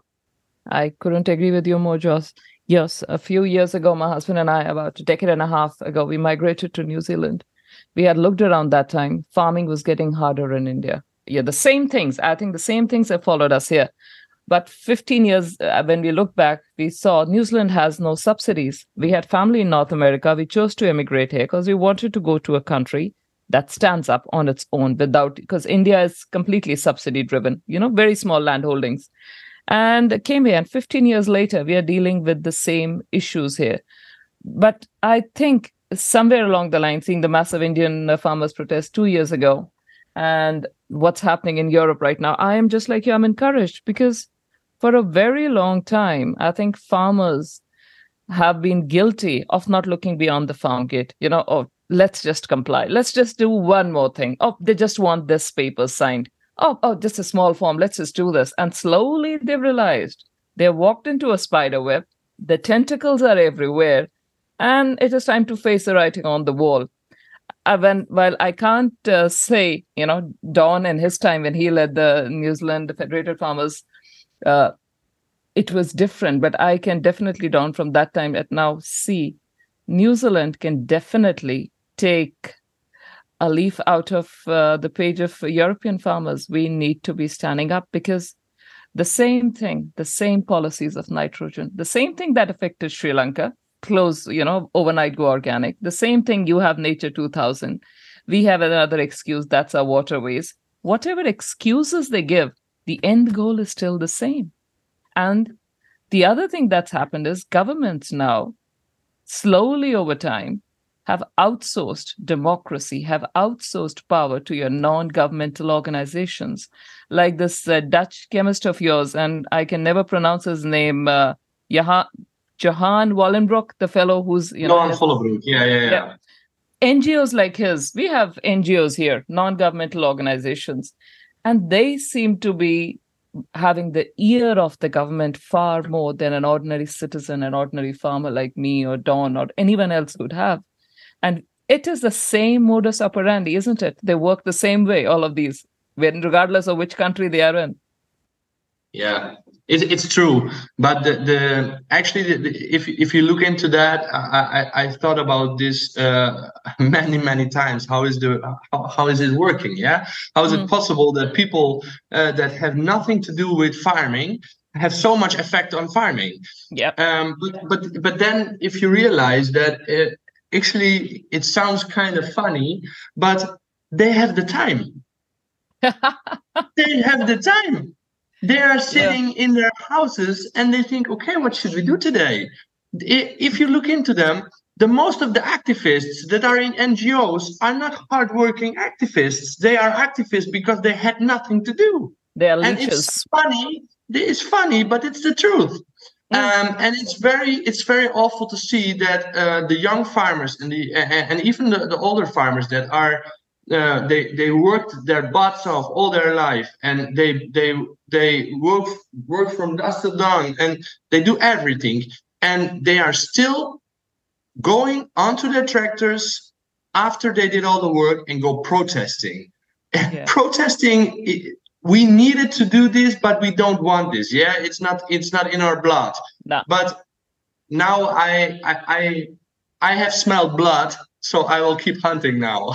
yeah. Uh, good on you because that that's exactly right. I mean, I've thought exactly like you as a young man, um, and I used to be in the state sector in New Zealand. I used to work for the government before I went farming, and I just don't know how people can sit in their offices and devise how to uh, make it harder for farmers. And that's what we did. We made it harder for farmers all the time, all all because we were told the market the market needs it. That's needs the excuse. It. The market needs it the consumers of the world actually want safe and trusted food. That's what they want. And all the cost structures that we've had added to us make food dearer for consumers, not cheaper. And yet, at the same time, these same people in their in their suits um, are telling the world that um, uh, farmers um, are, are sort of these these people that are taking too much from the environment at the very same time that they're putting more pressure on farming to take more from the environment. So there's a massive contradiction. And these people, as you talk about, they go to work um, uh, and you think they've got our best interests at heart because they are and they are actually consumers. They actually do spend money and they do demand uh, you know goods and services like we do. But actually, what added value are they? And I think that's the question. That is now the question. The redistribution outside the farm gate, the, the taking of unearned increments out of every gram of beef you produce has just got too much. And you're feeling it in, in the Netherlands. We're feeling it here. The sheep and beef farmers in this country are just uh, at the end of their tether right now. Um, and something's got to give. Bureaucracy's got to back out. The NGOs have got to stop having the power so we've got to have the power back in the people. And I, yeah, I know this is a big statement, but yes, I am, and I think we have a different way of approaching it. But I think I'm in awe of the um, of the protests and the organisations that are behind the protests in in your countries, and I just wish we would have some more unity around the world on these issues. Forget about the protectionist trade stuff. It's about sovereignty for the family farm and the operations of the individual. That's the problem. And I see you've had um, massive farm amalgamations and uh, consolidations over the last 20 years. So is New Zealand. The end game there is where the family farm is gone. Well, we're a long way from it. We're a long way from it, but it's very much worth protecting. And I think, Jos, at the base, at, the, at your heart, that's the base of your thinking. The family farm Am I am I right? Is that what's key in driving you? The sanctity of the family farm. You know, of course, of course, of course. Family farms are are the base in which we survived so many problems throughout uh, f- for decades. You know, weather issues, uh, uh, sickness in animals. Everything is survived not by because we're only money driven. we are not we are not money driven. We are driven for the fact that we are a farmer. And farmer is a way being a farmer is a way of living yeah? It's it's um you are a farmer by heart. Um uh, and of course we are also businessmen and we also want to make money. This is this is not weird. Making money is not bad yeah? It's a good thing. Um, but at the same time we also put our hearts and energy in this um, uh, so I think uh, protecting uh, family farms is very important, but I also think that um, the variety of, farms uh, worldwide and also inside of the country is way more important than uh, just looking only into family farming. I think, for example, we have um, uh, we have very uh, environmental, extensive farming in the Netherlands as well, but we have also very intensively uh, high gain, high producing uh, farms. Yeah. So I think both of them are needed because we learn from each other and we get stronger by understanding e- each other's way of farming. And if it's all just one way of farming, uh, we, we will get weaker. So yeah, for protecting family farms is very important. And I, I think also that um, uniting worldwide and uniting uh, even in, in, Europe. We are doing it now very strongly. I think one of the things that we are as FDF doing right now is building a, a Europe-wide base of Farmers Defence Force. Um, uh, Farmers Defence Force Belgium uh, was uh, founded a half a year ago. Mm-hmm. They are very strong now. They had their first big protests in uh, Belgium now, but they also have their people speaking with the government. So it, this is going on. They have their memberships, everything. Uh, we are building the same in Germany, um, in Poland. Uh, and we do this in all the countries in Europe, and uh, this is uh, regarding to Farmers Defence Force. But we are also trying to cooperate with young farmers and, and, and with active farmer organizations all over. Um, but the problem is, some of them are also invaded by this governmental system that is broken. Yeah. And for example, uh, one of the biggest organizations in the Netherlands is the LTO, um, of course, there are farmers working there that try to protect farming in the Netherlands. They do their job because they think it's good for for the farmers. Of course, they are there, but the main base of this organization is paid by the government. They do governmental projects and they get big amounts of money for this. Um, once I had a huge argument with one of their big leaders uh, that said to me that uh, I don't understand how the world works because you need big money to achieve big things. Uh, and I said to him, it's, it's really stupid that, you think like that because uh, you don't make big money with big money, you make big money with big effort. And if you try to, to, to just accept money from the government, you also put your mouth to the government because that's where your food is coming from. That's why you, you were paid by the government, so you talk like the government. And I said, you have. Uh, I know that the memberships of the biggest organization in agriculture in the Netherlands had many, many years. Uh, it's not. I don't know the numbers now, but many, many years when they were far the biggest one. Ju- just after they consolidated together, they had something like 800 million euro. They had these amounts of money. And you know what they did? They spent it on so many different things and nothing happened. I said to them, you you should check your numbers because with these amounts of money, you could buy the biggest retail company in the Netherlands. And now then you would have now not only a biggest farmers organization, but also the biggest retail company in the Netherlands. Then you would have helped the farmers way better than you did now. But now they're just governmental funded and they're close close to the government. They can speak there every day. They enjoy this very much. Yeah, and and yeah. we've got something similar here. Uh, you know, you have discussion groups, you have farmers liaison, community liaison groups, and all of this, and supposedly all of them are working to a reducing emissions or improving water quality in a particular area or fencing off a particular stream. But when you look closer at the sort of material, you know, the literature these guys are told, you know, you need to study this, this is what's in your streams, and so on. All of these groups are infested with NGOs, NGOs that are funded by the government. And most farmers are very happy to be reducing say their methane footprint or their emission levels without having ever and I mean ever in their lives questioned the science behind it, ever in their life asked a question, right? How much will this reduce the climate's warming by? Or there's just the standard thing now. We've got an, an NGO that has declared that a quarter of all New Zealanders are at risk for bowel cancer because of nitrates in the water. Now that's just accepted. No one questions the assumptions and the presuppositions behind them. And you have farmers, you have, we now have a farming MP who's in government, and ex- he actually held the position that Don Nicholson he- held as national head of Federated Farmers, who's now gone into a parliament. He has made it there in the last elections.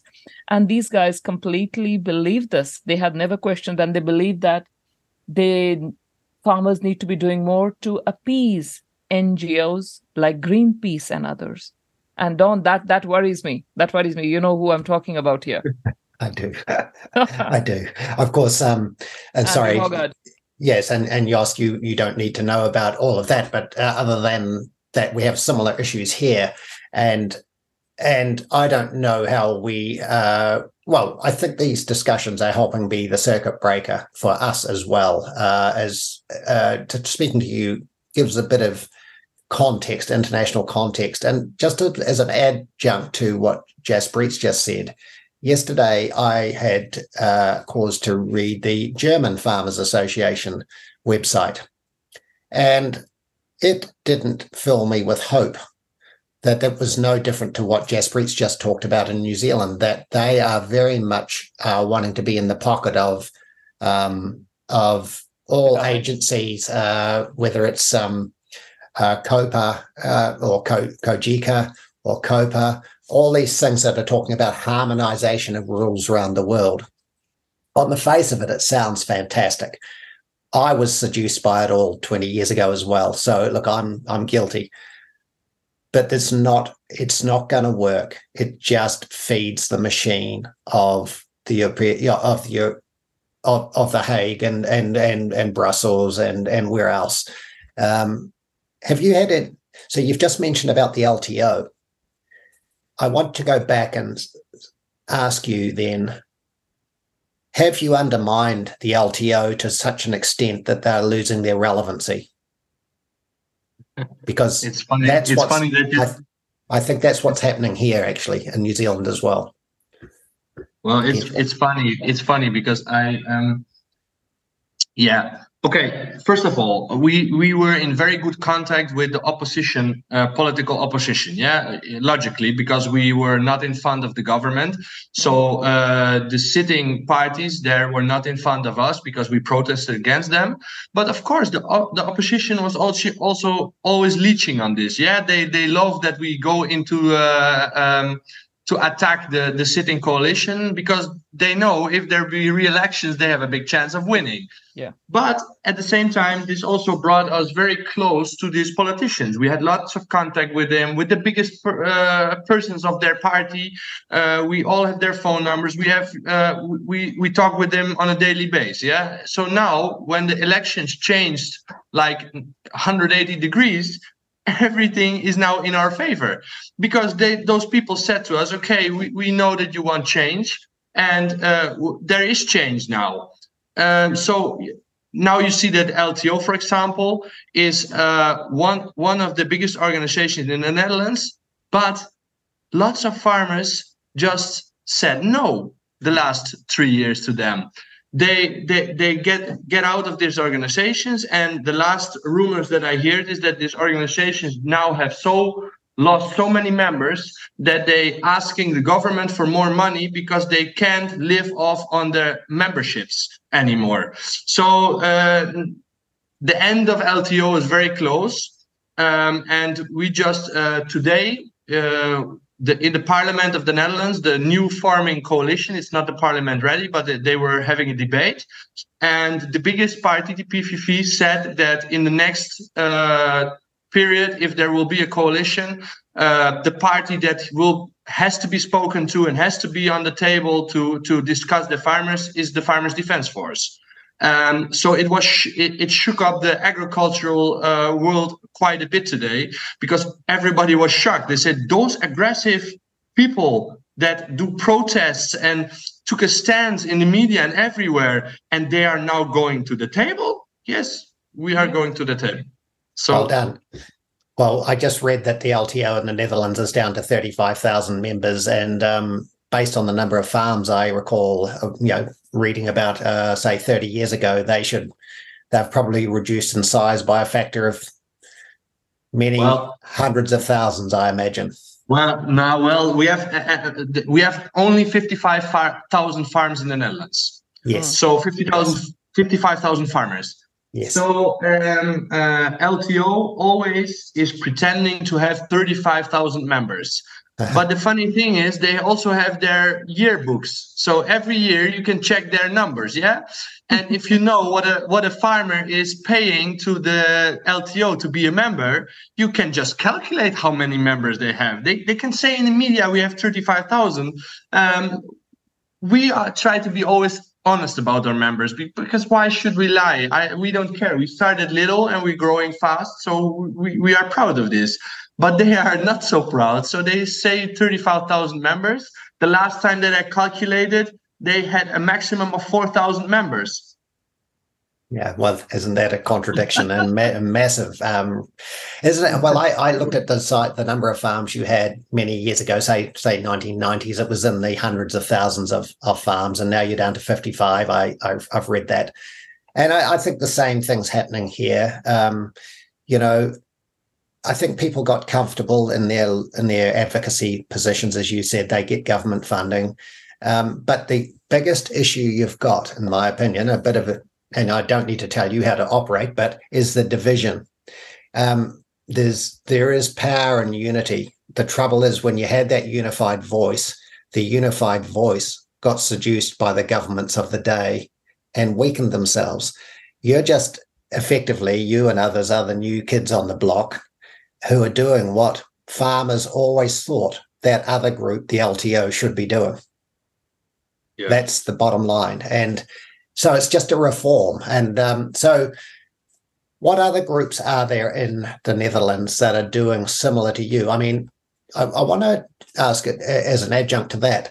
We had Terry Baudet on our show last year as well, and I see he's been harangued and harassed in in uh, his role. What is his uh, what do his politics say to you? Um, Jos, are you in sync with how Terry thinks? Because the way he spoke to us, I can sympathize with his views a lot. Yeah. Well, uh, of course, uh, Thierry is a very smart man. He's also a very good politician. So uh, yes, I, I'm I very uh, I very under, good under, uh, very much because he's very close to the way uh, that we are thinking in the Netherlands, and he's just addressing uh, everything that's going on.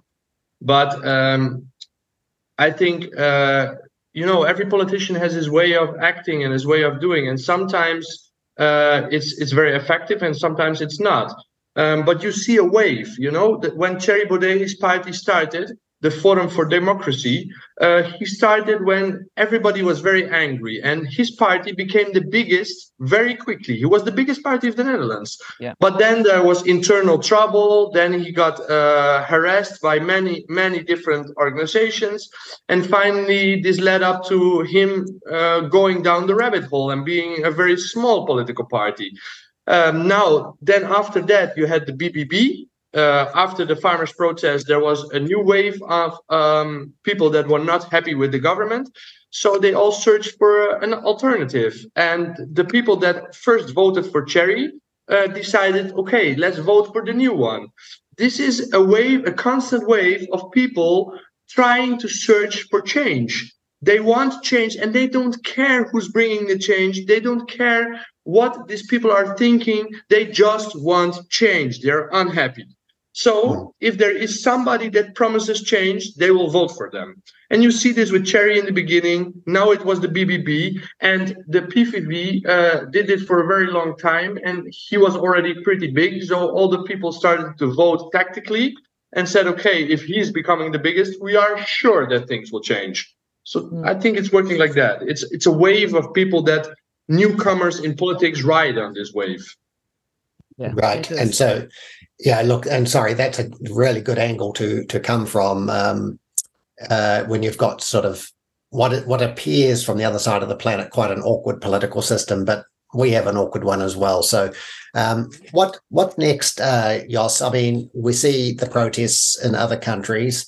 Uh, they uh, we only see them on social media, but um, they appear to be uh, quite activist and almost militant beyond belief um, for someone like me. I, I, I don't like breaking the law, uh, but sometimes you have to be pushed into a corner to do it. And it, appears that some of the, especially the French farmers, are really um, stepping over the mark in terms of their di- uh, disruption of the day to day living of people in Paris, for instance.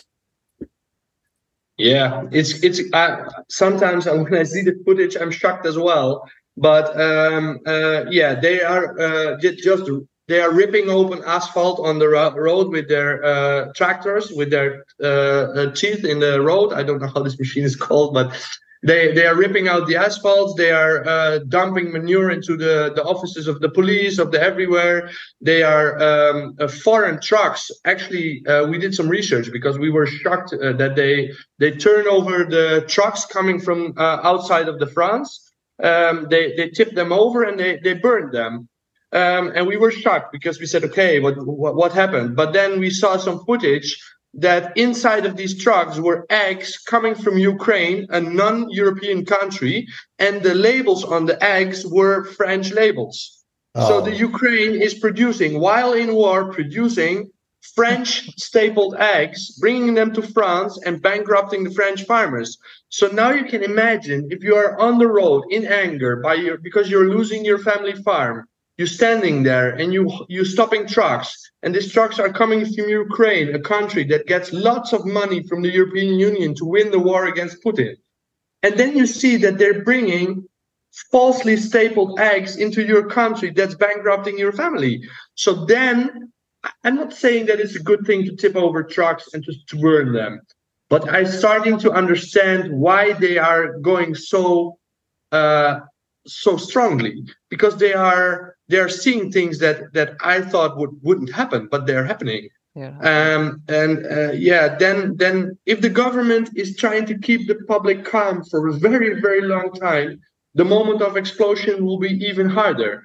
So Macron um, kicked down many many many activists uh, in his country, and in the last few years, a lot of um, um demonstrations were uh, uh, yeah were, were chilled out by Macron.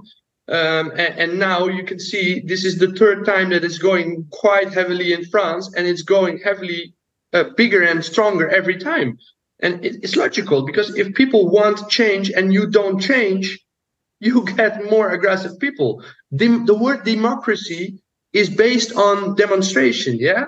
So mm-hmm. th- they shouldn't forget this, but but they did there's nothing more dangerous than you know absolutely desperate people a cornered rat will bite you and uh, we've all had leaders i mean right from you uh, out in holland to macron to justin trudeau to jacinda ardern each one of them out of the world economic forum young leaders tables and each one of them pushing identical policies regardless of of what they do. Uh, listeners, we are speaking to the Vice President of the Farmers Defence Force in Netherlands, Charles Ubels, who very kindly today has come for round two after five months of since we last spoke in uh, last year September.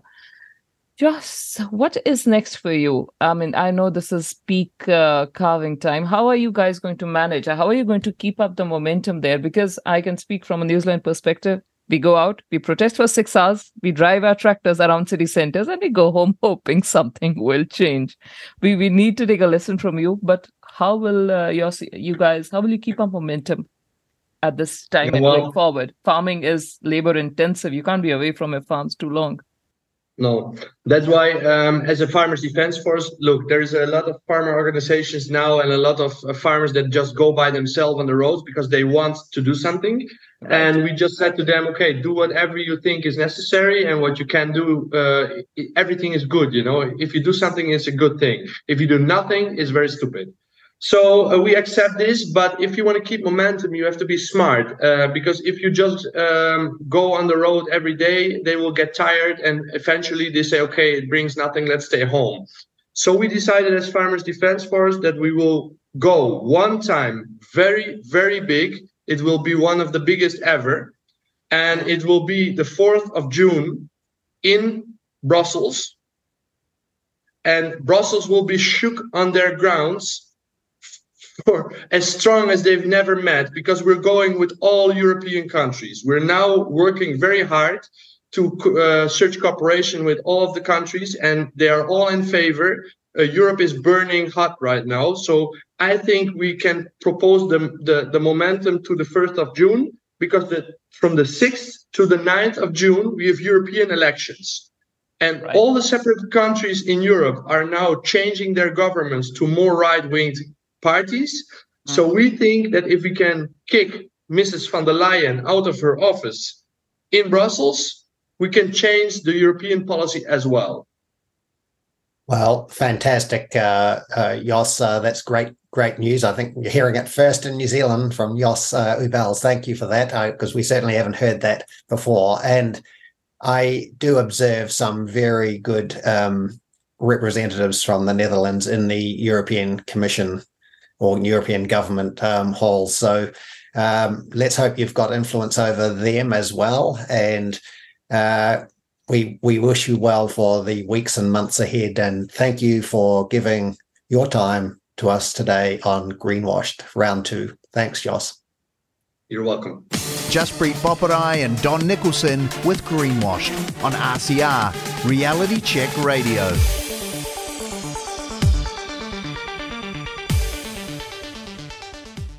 Welcome back to Greenwash. You're with me, Just Jaspreet, and my long suffering co host, Don Nicholson, here.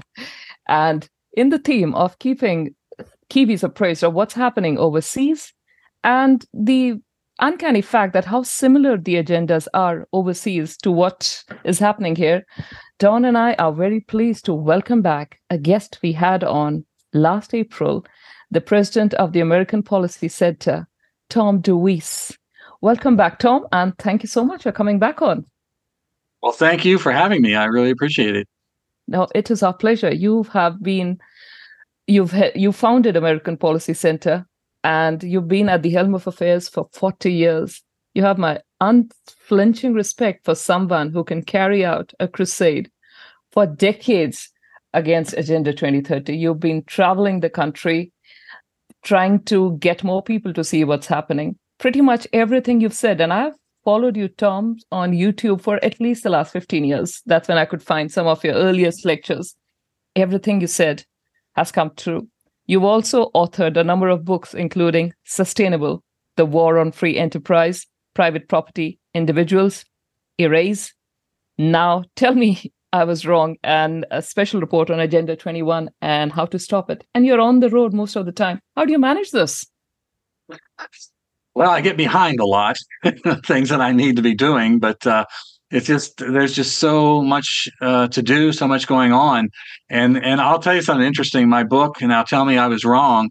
That was a collection of articles I'd written over a 15 minute, uh, year period, uh, and it came out in 2011. And I took those older articles and I just kind of put a updated paragraph on them to say what happened when I put them out, whatever. And that now is what 13 years ago and uh, it is absolutely totally still relevant. It's a good history lesson and uh, a lot of where all of these things came from. And we are just about ready to reissue it because uh, it, I don't have to change a word in it. It's it's still right on top of. Uh, of we will, we will have to look for some Kiwi publishers here who might stock your books, Tom, because as I said, it's uncanny how much what you are seeing happening in the US is happening here. And the last time when you'd come on, we were very lucky after that to have your vice president, Kathleen Marquardt, come on on uh, Greenwashed as well. And that time we had spoken a lot about how all of this began. You know, we went into Club of Rome, we went into Agenda 2030, the United Nations, and its genesis, the League of Nations. What what I want uh, to sort of get through to the audience this time is let's leave the theory behind. How are we practically seeing this agenda, which, you know, folks we are told is all voluntary and has got nothing to do with us? How do we see it at our doorsteps? What is the biggest thing that you see out there? Over say we spoke last April, Tom. What has happened? What's the biggest issues out there? The biggest issues that are being put in place. I one of the biggest things I'm running into here in the United States, and, I, am sure it's true there too, uh, is the attack on farmers, the people who grow our food. And there's a massive attack that's taking place, uh, burying massive amounts of farmland, vital farmland, under wind and solar panels and uh, and, and wind towers. And uh, they're you know the Chinese are moving and buying up a lot of uh, of American land and farmland, and they uh, they're moving on. Uh, you know, we already are being told that we're, we're we can expect that we're going to have food shortages, and they they they attack cows as being the uh, one of the major forces of uh, you know CO two, and they're they're in. Uh, I just spent a lot of time in uh, the state of Iowa and the state of South Dakota. Those are two of five states that are targeted to build a carbon capture pipeline to mm-hmm. take carbon out of the air and bury it in the ground to save the planet. Uh, apparently, the people behind this have never ever taken a science course to learn that trees, plants, things that uh, you know that are gro- we need to grow to feed us need CO2. It's not a pollutant. But here they are working to bury it underground and get us down to that net zero and and uh, you know your carbon footprint, you know the whole thing, and uh, they they are absolutely uh, destroying the uh, ability to grow our food, and uh, you know that'll be a big surprise to them someday when the farmers can't can't supply what we need you know? So i'm yeah. assuming this pipeline is going through a lot of farmland and farmers are just supposed to suck it up. They're not getting any compensation or anything? There is some compensation they're offering and so forth but what they what you have first of all you've got a you've got private corporations that are putting in a private entity and to do it they're taking private property. And what I ran into, particularly in Iowa, was uh, we have appointed boards, uh, appointed utility boards, and uh, these corporations are pressuring these uh, utility boards that are appointed by politicians to give them the power of eminent domain to just go in and take the land uh, if the if the farmer won't accept their bribe. And uh, what I what really set me off as I traveled across the state were uh, we have county commissioners that in charge of you know that area and they were saying well you know we really don't like this carbon capture pipeline but there's nothing we can do because the iowa utilities board uh, you know they're in charge of all this and i went this side of berserk across the state and i said you know, you were elected by the people to represent them. Utility boards, appointed boards, are, are created by politicians, uh, elected officials, to be the bureaucracy basically for programs they put in place. You are the boss. And for you to sit there and say, golly gee, there's nothing we can do, you are absolute cowards. And as I said this, somebody recorded my my talk, the first one I gave. They made 350 CDs and they passed them out, including to all the county commissioners in the state. And then they rented a movie theater and showed it there. And uh, they heard me. And a lot of them started to change their attitude on it. And I said, you protect the private property of the people who are in the pathway of this thing, and you can uh, you can protect them. That's what you need to do. And they started to do that. There were a couple of different counties that passed legislation saying the pipeline can't come through here. And then we got into South Dakota and one of the other states. And there was a farmer there named Jared Bossly who was opposed to the pipeline. He even had a big sign on his property no pipeline coming through here. And uh, they came on his property while he was out in his fields working. His wife looks out the window and they're walking around. He had an office in his barn. He had other things around there. They're walking all over the property. And they uh, he tried to talk to them and they wouldn't talk to him. and they accused him of threatening them with bodily harm, which he never did do. They actually took him to court for it, but he got out of that. About uh, four weeks later, they arrive on his property with a massive machine. They also had armed guards, sheriff deputies, and they came on his property with this massive machine and they were digging uh, an 85 foot hole down in the ground. They damaged his corn crop, his soybean crop, and they never said why they did this. The reason they were doing that is because they were working to intimidate him and other farmers who were standing up against him. The good news to all this is it backfired on them. And the farmers got angry and finally stood up and they went to the state legislature and they demanded that the state legislature take action and protect their property and stop this this activity and it has literally brought the pipeline to a halt at the moment i won't say we've won yet because they always come back with something else but people acting that taking action, demanding that their their elected representatives represent them, and it worked there. And uh, so, you know, that's so, the good news. Yeah, well, that is the good news. Apart from the stupidity of the concept around carbon capture and, and storage and pipelines and all that, you would you would expect, wouldn't you, Tom? Though that um, a fair exchange around free exchange of property rights, a fair and free exchange of property rights requires full compensation and um, a willing willing parties. Now, clearly, when we have infrastructure like a road or a um, power what power line, or perhaps the telecommunications infrastructure down a utility corridor, um, that access is a given effectively in in in in the in our world anyway. In New Zealand, if they want to take property, they generally have to come through what's called the Public Works Act. But the issue would be um, you get some willing part- parties and others unwilling. How, if society does deem that they want a useful bit of infrastructure, not a useless bit of infrastructure, surely there is a right to um, buy the rights by the state of private property.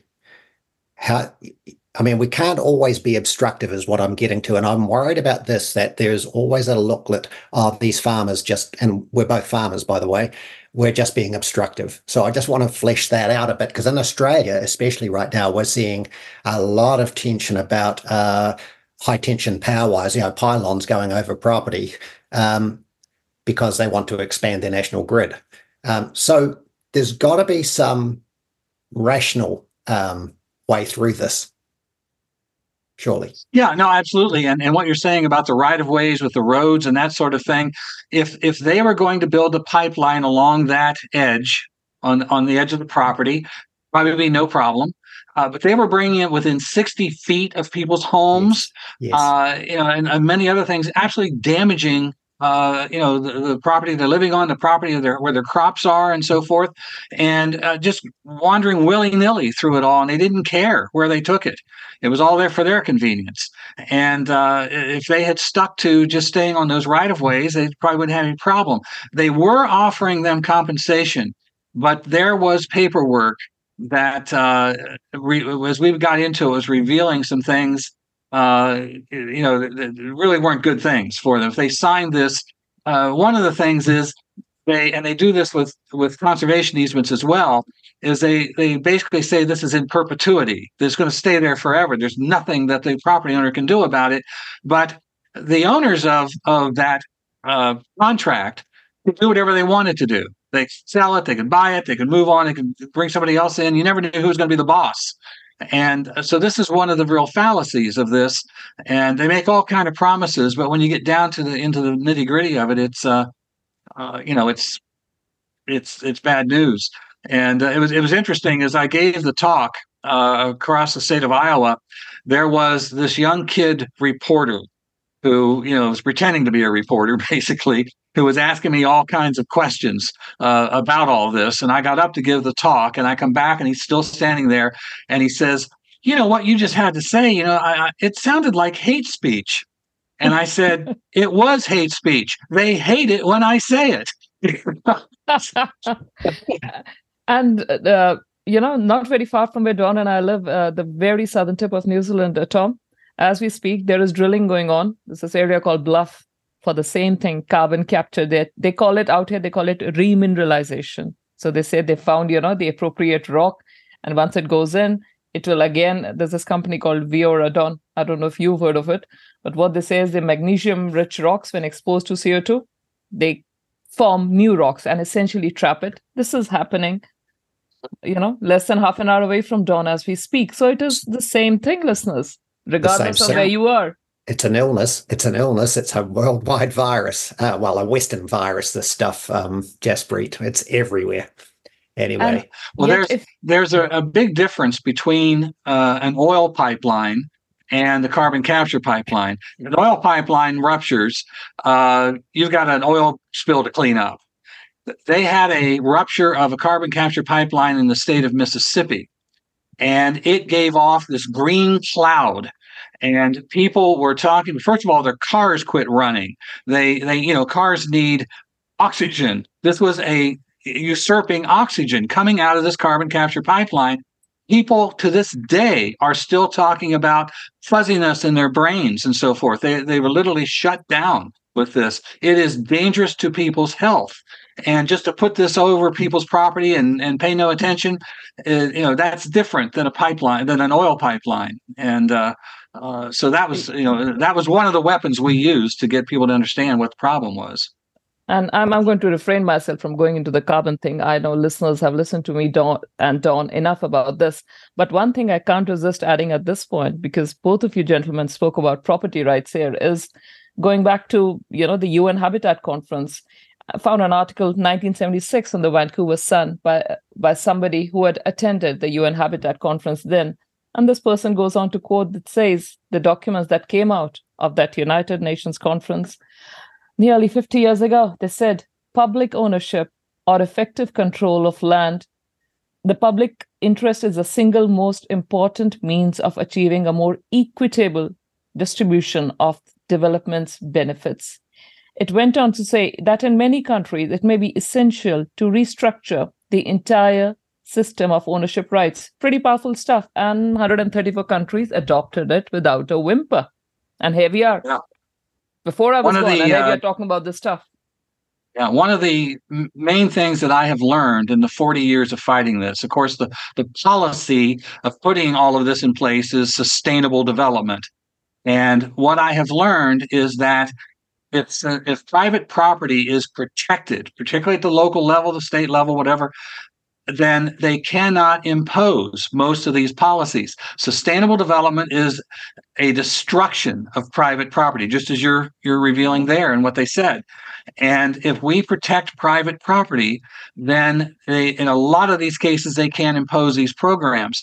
And that's why I began. If I was working on a lot of different issues in the beginning, and uh, just kind of settled on this. And as I began to to see these environmental issues coming up, it was all new stuff. And I kept asking one question: What about the property rights of the people this is affecting? And that was what got me involved. And then I learned that it really is a destruction of it. You've got environmental groups saying we don't believe in private property, and uh, you know, as I I've said very many times, the uh, this whole thing with the environment uh, is a weapon and it's done on purpose. Uh, you know, the their real goal is control, globalist control, global governance, and so forth. Uh, we're not allowed to say that because that's conspiracy theory, but uh, you know, I'm quoting them is what they want to do. But um, we've had uh, throughout history that uh, forgive me if I've said this before, but I, it's it's true. Throughout history, we've always had these forces who wanted to control the world. And what they would do is put together armies and they would go in and invade and they would break things and they would kill people and they'd subjugate them. These guys we're up against here now are diabolical. What they are uh, working towards here is to, they're using the tactic of fear to get us to voluntarily give up our liberties and help them subjugate us. The, the fear is the fear of environmental Armageddon. It doesn't matter how many rights you think you have if you don't have a planet to stand on. That's the weapon. And every time we prove that global warming doesn't exist, that the the you know the Arctic isn't melting, that islands aren't drowning, that, you know, on and on and on. Every time we begin to prove that this stuff is bogus, they have to dig down in. They don't give up on it because how do you give up on a weapon like that? They just come up with more fear. And uh, and and of course, what are we? Disinformation experts, conspiracy theorists, you know, everything they can to discredit us. And I've said often, uh, many times, that all I have ever done is quote them. I'm not creative enough to make this stuff up. So if it's crazy, if it sounds weird, uh, you know, and lies, it's because they're telling them, not me. Mm-hmm. And we now have this uh, the other win that you know you've spoken about the carbon capture pipeline. Hopefully, we we've been able to buy some time there. The natural asset companies. So the New York Stock Exchange has recently withdrawn a proposal to approve the creation of natural asset companies on Wall Street. What what is happening there? Could you expand on this, please? Well, let me just say this before that. The, the uh, with the, with the um, Great Reset, the World Economic Forum, and one of the things they're focusing on is, uh, you know, on Wall Street and not investing in companies that uh, you know aren't playing ball with all this, that they aren't aren't accepting all this. Well, now you got uh, you know what they did with the uh, NACs is uh, going into Wall Street and and getting uh, you know setting up these uh, proposals or these ideas of investing in this property is locked away. We're working on here in, in the States what they call 30 by 30, which is lock away 30% of all the land in this country for conservation easements uh, by uh, by the tw- by 2030.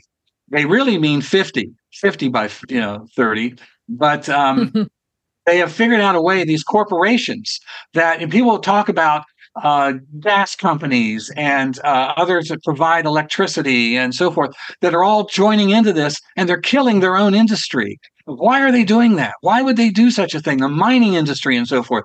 Because they're working on this NAC, they make that land that they're locking away a an investment uh, opportunity for them to make money from their land being locked away. Uh, you know, the, the Biden administration uh, passed what they called the infrastructure bill. There was infrastructure is building highways and fixing yeah. railroads and you know all this kind of stuff. There was no infrastructure in this thing. There's a little piece of it over here, but it was all these programs, the carbon capture pipelines. There was billions of dollars in there for that. The uh, the NAC there was there's billions of dollars there. Um, I'm sure you're familiar with an organization called BlackRock mm-hmm. which is the richest corporation in the world. They control trillions of dollars, and they are almost the full uh, investor in the uh, pro- providing the money for the carbon capture pipelines. They, uh, you know, they they would stand to if they're buying up land all over the world and uh, imposing these policies. Well, take a look at it. They've got all that land. How much are they going to make from the investments of the NAC? This yeah. this is just how it operates. There is these corporations are not free enterprise. You talk about public private partnerships. You can't have a partnership between private enterprise and government. And government's job is to protect the industries from being able to to be on a free market and to compete and, and do what they do, uh, protect that ability to do that. It is not a partnership where they get to go in and help put in legislation that puts their competition out of business or gives them all kinds of government money to put in their pockets so they don't have to do anything. Do anything. But that's what this is all about. Yeah. Gosh, Jaspreet, how often have we talked about how competition is the problem, how the diminution of competition uh, by the big boys and big players is causing us all this grief? And how often have we talked about how the expropriation of property without uh, due compensation is a problem with? So the state just acquires property and um, uh, appropriates it to their their balance sheet, and now we have the monetization of nature. And of course, uh, I've re- reiterated to you recently, Jaspreet, that in New Zealand we have a river that's been accorded the state of a natural person. Person. A river. So we're we're on the way to monetizing natural assets in New Zealand uh, through the back door, Tom. I think uh, it's an absolute scandal. And what would you call that if you were actually labeling it with a um, a political or a, a concept like um, socialism or Marxism or communism, or is it just new way capitalism? What is it? everything we're dealing with here is pure communism. That communism is one control at the top and one powerful control. There is no private property, there is no free enterprise, and uh, there is no individual liberty to decide how you want to live your life. And uh, it comes in various stages, but uh, that's what is really behind all of this. And uh, we are we are looking as they're taking they want to take over our monetary system and and do away with with cash and uh, have everything uh, you know, uh, uh, digital and so forth. That means that every single penny we spend, they can monitor it. They can take away your bank accounts. They can mm-hmm. Uh, control anything that you're that you're doing.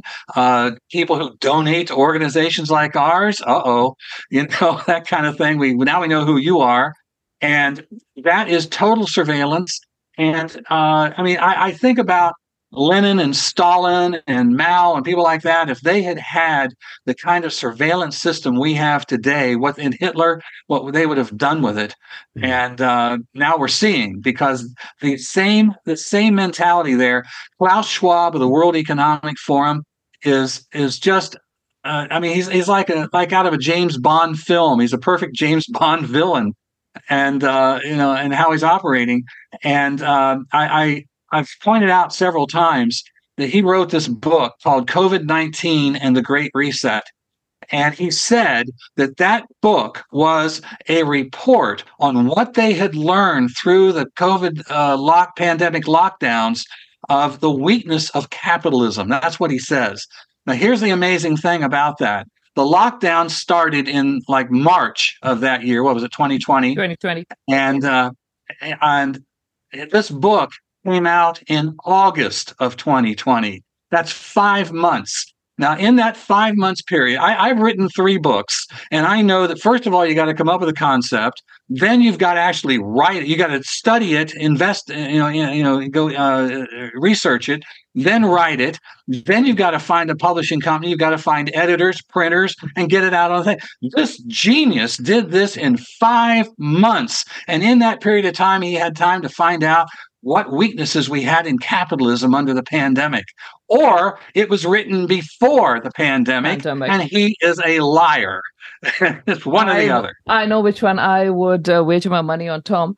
But uh, listeners, you're listening to Tom DeWeese, president of the American Policy Center, who's on Greenwash for the second time and we were talking about uh, natural asset companies or NACs. And you know, you might like to rethink the incentives you're getting for creation of that uh, wetland or the grasslands that you're creating, because believe it or not, we have something called as biodiversity credits here, and things might just turn out to be different than what you think they are.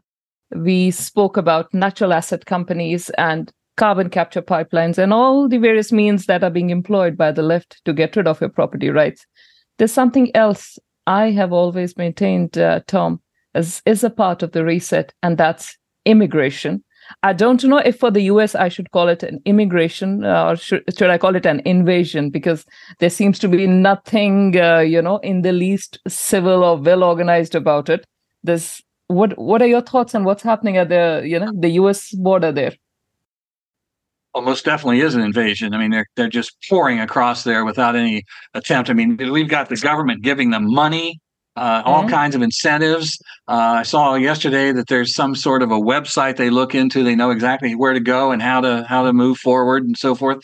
Uh, you know, of course, the cartels are making a fortune off of it. They're loving it, and uh, it it definitely is this. And uh, it's what to go back to to the beginning on it. The when you're looking at, uh, if you accept the idea that a whole lot of this is about the creation of a global governance, then you have to change the culture. And here in the United States, we're one of the few countries that were set up in our Constitution that said that you have your rights you were born with, and it's government's job to protect those rights. M- many, many other countries in the world, the government tells you what your rights are. And if you are these people working to put this global governance in place, you're looking at the United States, particularly, as a problem that mm. uh, we've got to change that culture. We've got to get rid of this private property thing. We get rid of the free enterprise, and we've got to change the people, the attitudes, the values, and the beliefs. And of course, one of the first things they they started to do, creating the uh, National Department of, uh, of uh, Education and changing the entire curriculum. They're literally in our schools are not teaching academics. It's all about behavior modification to create what I call the perfect global village idiot is what they're really bringing out of that. And uh, so they don't even know to ask the questions about things. They don't know history, whatever. Now you bring in this total invasion of millions of people from other countries that know absolutely nothing about our culture here, then you get that culture destroyed. Free enterprise is gone, private property is gone. They all accept it right off the bat. And um, as as we were kind of discussing during the break, the um, this thing about the thousands and thousands of Chinese that are coming in here. China is a communist country. It is yeah brutal in controlling people. There are prisoners. They don't just walk away and say, Well, I'm going to leave China. I don't like it here. They can't do that in 99% of the cases. And so, where are these thousands of people coming from China across our border? And, you know, we are very concerned here now about, uh, you know, we've got people from all kinds of countries that are enemies of the United States and the ideals of the United States and are they setting up camps here? Are they putting together uh, a plan to really rise up and cause all kinds of havoc uh, inside the country? And will the country crash from that? We and now we have um, some of these woke politicians that are setting up the election process to where you don't have to be an American citizen. You just come in and vote. And I knew uh, back when Obama was running for his second term uh, I had some people tell me they witnessed in in their uh, city. It happened to be Columbus, Ohio, as a matter of fact, which is my home state. And they saw three buses pull up in front of a, uh, a, a voting area, and people all these people who did not speak English went into the polling place, and these leaders went in with them and just pointed on the ballot where to vote. Totally illegal but they were mm. people witnessed this they saw them doing it and this sort of thing is happening and when you have lost your ability to even pick your leaders uh, then you know your country is gone and when you're talking we have to keep this in mind global governance and the power of total control. Who is it that's been practicing that and has been advocating it for centuries? The communists and that yep. and, and of course then you go back to other dictators before that kings and queens and whatever. But um, this is this is the, the role.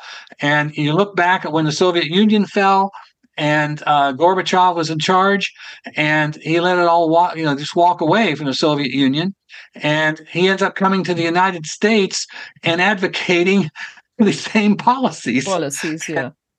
So anyway that's a long way of saying the yeah. USAID papers reveal that there are people who are, you know, people in transit who are beneficiaries of um, hundreds of millions of dollars in USAID and, uh, you know, prepaid cards, debit cards. They even get cell phones at places. And yeah. uh, that sort of money is being spread over something like 625,000 migrants just in the last year got this much. And, you know, leave the money side apart, Tom. For me, as a migrant here myself, like I was speaking to Don about this. What I know of New Zealand is what when I came 15 years ago is what is that's all I have to compare it to. To someone who was born here, who's lived here for 50, 60, 70 years. You're not 70 yet, Don. Don't worry. Hmm. But but their but their recollections of the kind of life, the quality of life, the freedom they had over conservation land, being able to, you know, travel and speak and the sort of politicians they had they have a different benchmark. And that's where I think immigrants are very handy. Anyone who I see, and I can just speak about the Indian diaspora, off and on when I meet them, you know, when I head to town from the farm, they will not have a recollection of that because they all they know is the New Zealand that was there today when they came. And how will you strive for something better or try to fight for something when you know you never had it anyway? You a migrant comes and unlike you, you know, we have a big moat of water surrounding us. So we have to pretend to have legal migration, even though New Zealand's population has gone up from 4 million to almost 5.2 million in just over two decades. That's a 25% increase. That's not Big small by increase, any yeah. means. But I, I do think that that sense of uh, history, that sense of affiliation, that is that's missing, isn't it? Absolutely. I mean, in, in the United States, we were very, very proud of our heritage and of our freedom. And Mm. people were coming from around the world to be part of that. You know, in, in back in the early 1900s, as people were coming from Italy and, and other European countries and so forth, they're coming into New York City. On the on the ship, on the way there, they were practicing English to to be able to to become Americans. That's what they wanted to be, an American and uh, you know that is not the case now. They, I mean, they come in here carrying the flags of the country they're leaving that's supposedly, you know, uh, oppressing them, and they uh, they pay no attention to any of the uh, ideals, any of the uh, you know the the system that we have. And we are just moving to accommodate that instead. And I, I, I mean, I'm hearing seriously now they're talking about we've got all these overcrowded places. We got all these tent cities and the uh, up and down the streets in the big cities and so forth. But and they've taken over hotels. And uh, you know I've heard seriously now they're talking about if you have a, a large home with extra rooms in it, you may be forced to take illegal immigrants into your home to house them. There goes private property, free enterprise, individual liberty gone, and uh, that's a that's a totalitarian government that is controlling every action in, in your life, and that they're talking about this in a serious way. Yeah, but they actually are here too in a strange way, uh, perhaps, Tom, where they're talking in at tourist towns where there is vacant homes that, um, you know, perhaps people has a, have as a holiday home or a, or a spare, um, yeah, a holiday home generally.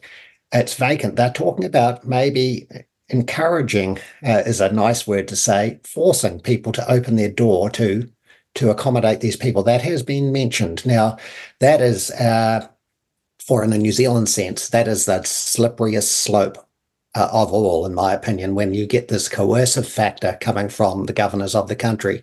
I have to say, Tom, um, just slightly deferring from that story for a minute, there's a heading in your website. Uh, recent output uh, from you was called Setting the Agenda for Freedom's Comeback. And I would employ our listeners to go to the American Policy Center's uh, setting uh, page, website, sorry, and read the first, read that whole article. But the first paragraph graph of it is so salutary to me. It opens up by saying, for more than 100 years, the free market economy of the United States has been used to prop up the failures of socialism throughout the world. Overtaxed Americans have been forced to pay for it through foreign schemes and leftist pretend charity cartels. Armed with plundered American capital, cap- global looters have had free reign to pillage some of the naturally richest nations in the world, now destroyed by socialism. And it goes on. I thought that was so powerful and something that we all need to read and take notice of. So, yes, listeners, please go to the American Policy Center and read that article. Um, yeah. so the other thing that uh, that about that article is uh, I'm talking about what's happening around the world. Yes. And you know, we, we we worry so much. People think there's nothing we can do. We can't stop them. And I have always taken the the positive approach. I mean, first of all, I will not submit to the ideals of Marx and Lenin and Stalin and Hitler and these guys. Uh, because to do that says they were smarter than Washington, Jefferson, Adams, you know, uh, people who created uh, what we had. And that is just not so. And uh, so the, there are good things happening around the world. One of the problems we have is we don't report on it enough. There are people standing up. And, and one of the things I talked about in the article was in the nation of Argentina the uh, the latest election that they had. They elected uh, Javier uh, Milei, Milei there, who's a limited government free enterprise candidate. And he was elected by a large margin. Over 55% of the people voted for him. This is a country that had been oppressed by Castro and Chavez and you know all these guys, and um, the people figured it out. They stood up and they elected this guy. And, and what I love about what he said, he said, uh, one of the first things he's going to do is start to, they have uh, 19 agencies in the national government, and he's going to eliminate 11 of them. And if he, if he gets his way, and that includes the Ministry of Environment and Sustainable Development, the Ministry of Women, Gender, uh, and Diversity, and the Ministry of Education, which he says is the Ministry of Indoctrination, which is what I've been saying for 40 years. And uh, then we also got, at the same time, you had uh, in the Netherlands the uh, uh, the election there of the um, the new prime minister, who they are are calling the Dutch Donald Trump.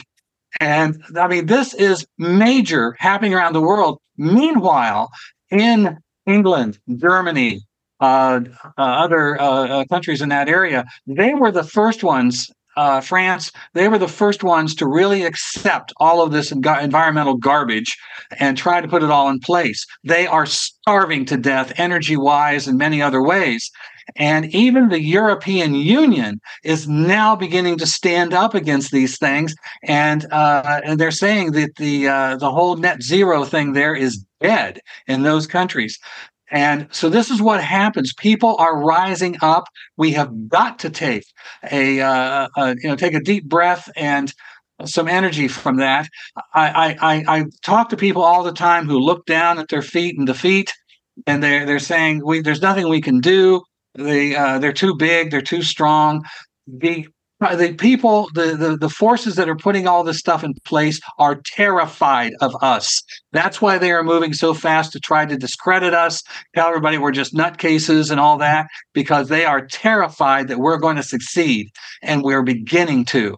And it's because people are beginning to experience the policies that we've been warning about all this time. And I see many, many more people standing up saying, What can I do? What can I do? And that's why I travel the country and working with people to show them what they can do. Yeah, yeah, fantastic, uh, Tom. And uh, it's it's so important that people understand that the end game that we're uh, of, of the concepts that are being thrown at us will not be pleasant uh, and yet they've been comfortably numb.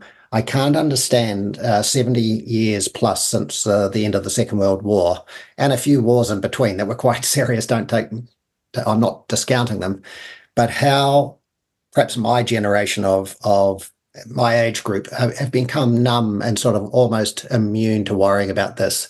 Uh, they don't see, and, and, we get all the blame. Of course, my generation's getting all the blame for for for not doing stuff for the woke side of life. I mean, I think we did okay, but I think we also went without for many years, and now we've made good, and all of a sudden it's not good enough. But how do we keep people to, as Jaspreet knows, my saying is, when you're around your local council, when you're around the halls of people that us you've elected to uh, to hold the line or to to at least hopefully uh, listen to you. How do you get those volunteers to stay on message in volume over time? Because what I note is a lot of erratic behavior. It doesn't take much for someone to spray themselves too wide and all of a sudden they've lost the thrust. How do you do it? Yeah. Well, first of all, understand this. In your local uh, elected representatives, the ones that are right there in your community and so forth. And those are many times your neighbors and friends and so forth. You get them in office and uh, you see them change. And you think, why? Why is it? They're not talking to me. What, what is wrong here? We, there are these non-governmental organizations, these NGOs. There are literally about 20,000 of them in the world. Every single policy we're talking about here, all of this uh, environmental policy, all the global policies, and so the tax on the money. They every one of those issues has at least one NGO that's an expert on that issue. They know exactly how to present it. They know how to get uh, federal or you know government money to help pay for it. They probably help write those plans in the first place. They are surrounding your elected officials 24 hours a day. They pressure them. They promise them they uh, they they threaten them, you know, and whatever. uh, whatever needs to be done. Meanwhile, we aren't there. Those of us who try to live a regular life, we have a family to raise, we've got a job to do, we want to just enjoy our life. And local government is such a bore. And so we don't want to get involved in that. And so if one of us happens to show up and try to say something uh, uh, about these policies, what do you get from those elected officials? Their eyes have glazed over, their arms are folded, and they get a scowl on their face, and they they give you tiny, tiny little bit of the time to speak, and then the gavel comes down. And I, have warned people that uh, if you're doing this and the, the place you're standing has a trap door under it, you're gone. You know, down you go then it's because the NGOs are standing there going, the guy's nuts, pay no attention to him. They have got to discredit us in every case. And the other thing that you will hear them say is, well, everybody's doing it this way. One of the things that happens here in the US when we elect uh, new city councilmen, county commissioners, state legislators, the first thing we do, our mayor, new mayor, we send them out to these national organizations, the National Conference of Mayors, the National League of Cities, you know, the, these these organizations. These are private organizations. They are not government organizations. And from the podium, they are hearing these same NGOs. They're given sample legislation. Here's the latest. Everybody's doing it across the country. You can do this too. And they come home. And one of us starts there and tries to attack those programs. Well, we're just a nutcase. And uh, radicals are here. They don't understand. We're, we're trying to help the people. This is what we're up against. So, what we have to do in training people to fight back, to stand up to this. We've got an awful lot of people now who are brand new who who want to do something but don't know how. They never did it before. And this is what i'm trying to do is train people. It's what i call building a freedom pod in your community. Focus only on your community. Don't worry about next door. Focus on your local community and your government there. And, and first of all do the research start to look at the programs that are being in, in put in place. I, I, don't know whether it's true in New Zealand or not, but it's definitely true in the US. Every city has its own website. They have all kinds of records there, and you can begin to look at them. And you look at the uh, these files, find out what kind of grants have been taken, what kind of programs are put in place, begin to figure out who the NGOs are who work there, who are working in that community. The other thing, get a few volunteers who we call the watchers. They volunteer to go to every public meeting and just listen. You'll be amazed what you hear uh, as as they're talking among themselves there, and you'll figure out who the lead NGO is. Every council has at least one guy who is the the force pushing all this in place. Look at his stuff pockets; you can figure out who he is from there. But uh, the the uh, you know you begin to figure it out. Then you get some really good people who are good speakers. They're the ones that go in and, and address them based on what the researchers found, based on what the watchers found. But don't go in there and scream and yell at them that you're implementing the UN Agenda 21, you're implementing the Great uh, the uh, Great Reset, you know all that. Don't do that. Look at the policies and and why are you opposed to the policy in the first place? Is it affecting your property, your neighborhood? Is it affecting local businesses? What is the case? Your, your children in school? And go in with a very reasoned, calm argument to talk about that and and and and try to be from that uh, that way. Then the other thing you need to do is you've got to get this information out to the people uh, in our country, you can't trust the news media, but you can take flyers door to door. You can uh, sometimes you can put them in stores or whatever with the background information. And when you see from these plans that a certain area of, of the city, for example, is going to be affected, uh, maybe it's a lower income part of the city. They're going to tear it all down and rebuild it and stuff. Well, go there and talk to the people. Do you know what's about to happen here? And begin to talk to people individually you don't need everybody. You need a good core of, of people. You go in there and uh, then you start to show up. If you can start having uh, 100 people show up at a council meeting, you're beginning to change things. We've got to change the debate. We have been reduced to defending freedom. What do we mean by it? How do we explain to somebody what we mean when they are on the aggressive side telling everybody this is all to help the people?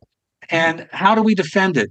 I am working right now with Trevor Loudon and Alex Newman and uh, Kathleen Marquardt and I, we are working to create our own version of a freedom Agenda 21 that will describe what we mean. What is our vision of freedom? How will it help you?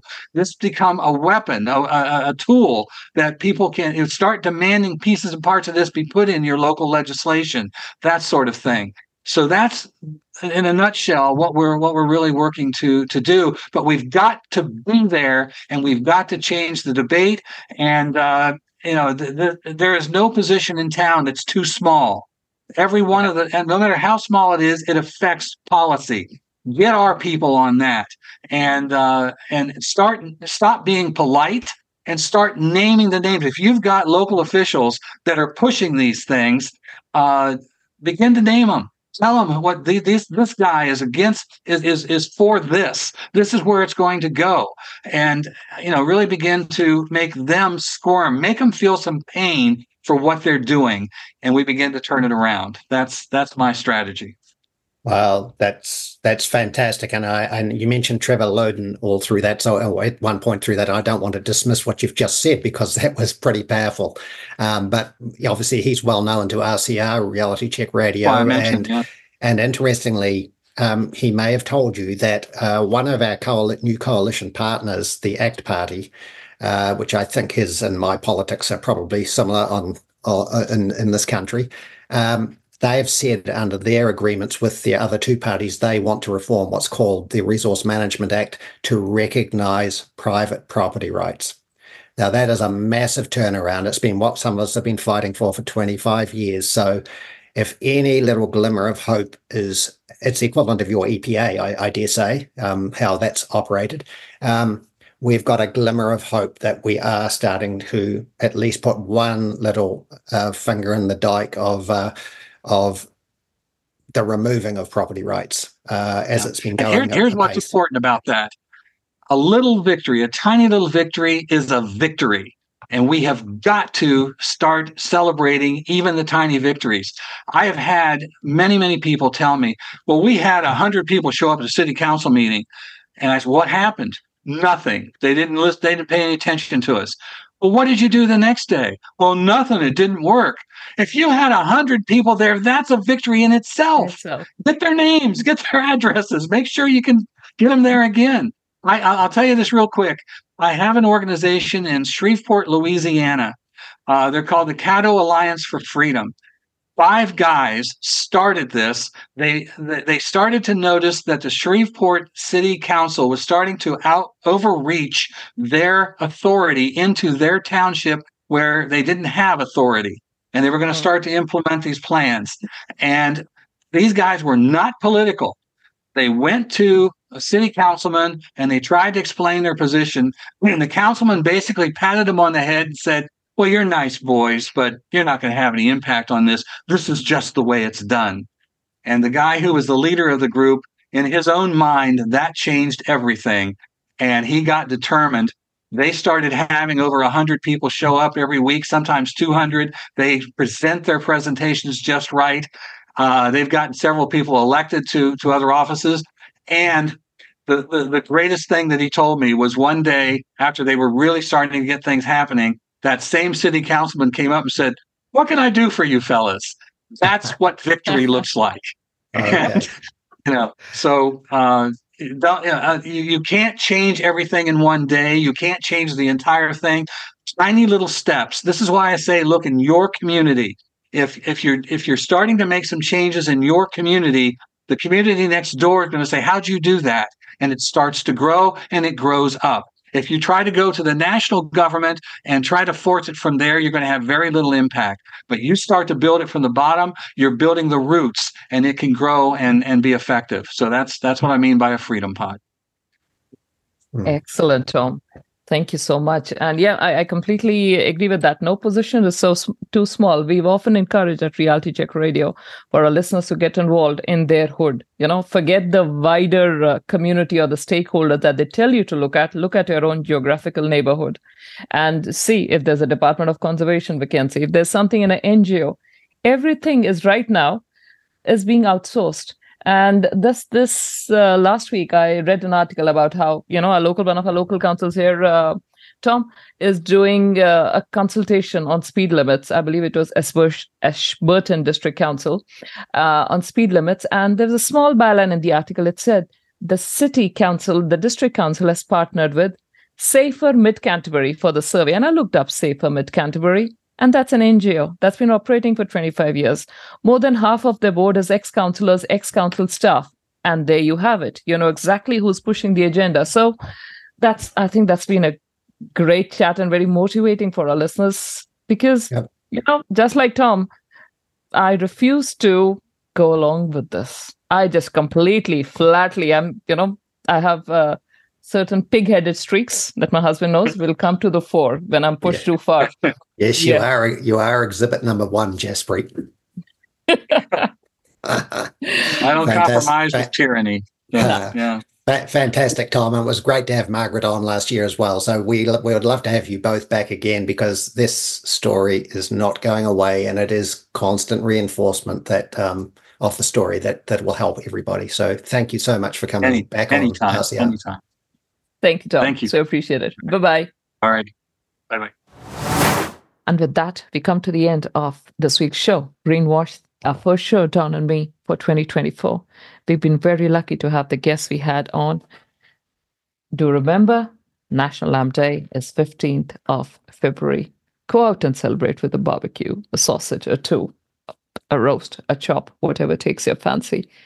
And um, we'll be looking very closely at Europe and the developments on the farming front over the next few months.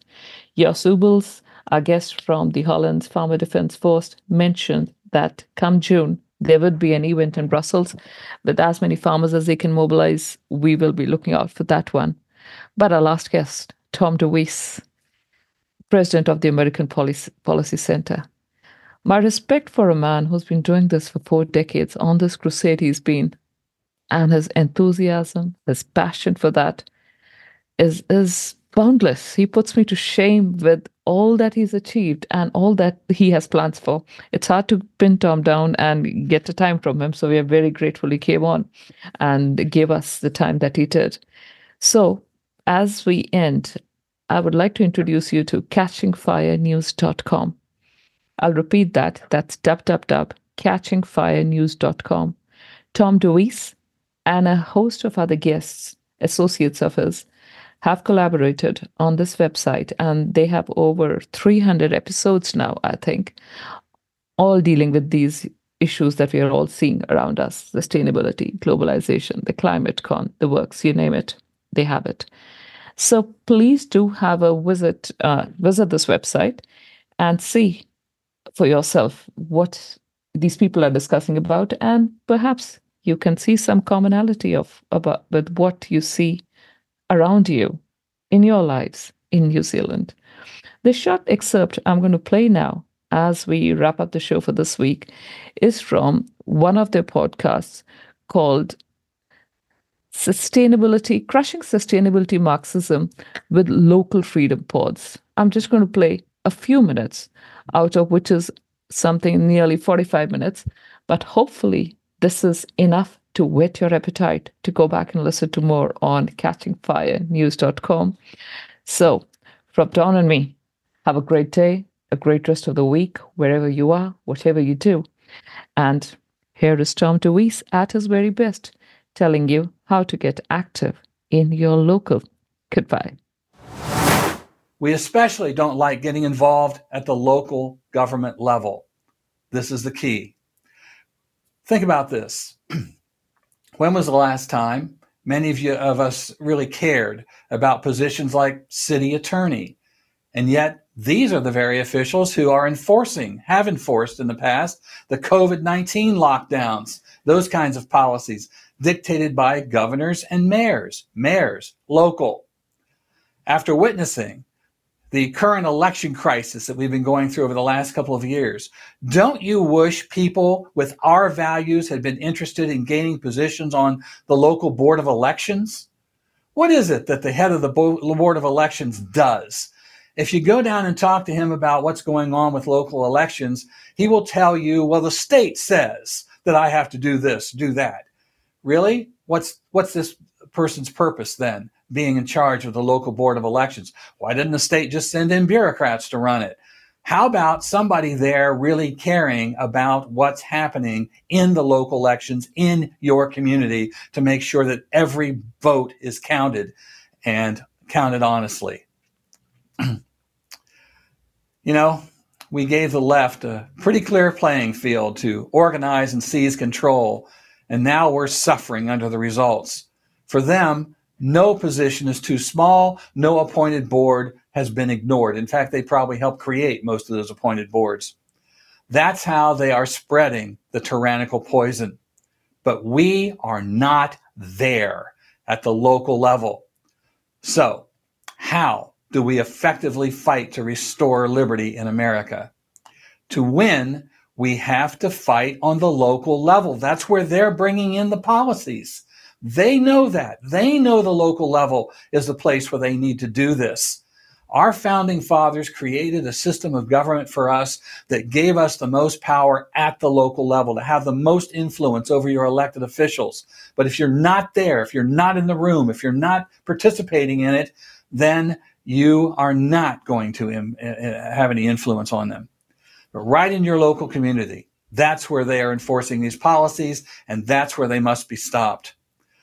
Illegal laws and regulations can be stopped at the state and local levels. Ever heard of nullification? If Congress passes legislation that is not constitutional, it is the right of the state government, of county governments, of local city governments to ignore it and not enforce it. There are uh, Supreme Court uh, decisions that, that have backed this up. And your local elected representatives do not have to surrender to rulings by appointed boards.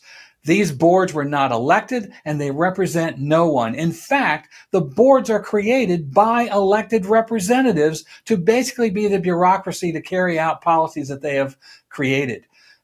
The boards don't have the right to create more laws and enforce it. But what are you hearing from your local elected officials when they don't want to deal with what you're talking about. They don't want to get involved. They say, well, the board says we have to do this. Any elected official who tells you that is either ignorant or a coward. One or the other, they are not doing their job. Their job is to protect your rights. That's why you elected them. To win this fight and restore liberty, we must have courageous local elected representatives to do their jobs. Now, how do we get those? To make sure that it happens, it will take dedicated local citizens holding their feet to the fire to assure that they do their jobs. And local citizens have, as I said earlier, a lot more influence and impact on local elected representatives than you can ever have on Congress. I guarantee you, you send a petition to Congress it's not going to go very far. But it can be done. Now, how do we make it all a reality? You set a goal to turn your community into what I call a freedom pod. If you want to transform your community into a freedom pod, you must start from scratch. You must build a permanent infrastructure from which to carry on a continuous fight. You have to be there. Now, let me give you some of the very basic points needed to organize on the local level. To win, every public movement needs a team. Most people just don't know how to get started. So let me give you some ideas. The very first thing you have to do, and by the way, let me say, you don't need to have a majority of people in the community to have an impact on it and to lead this fight. 10 or 15 well organized people doing their jobs can do this. But the first thing you have to do is you have to know who your enemy is. You have to know what you're up against.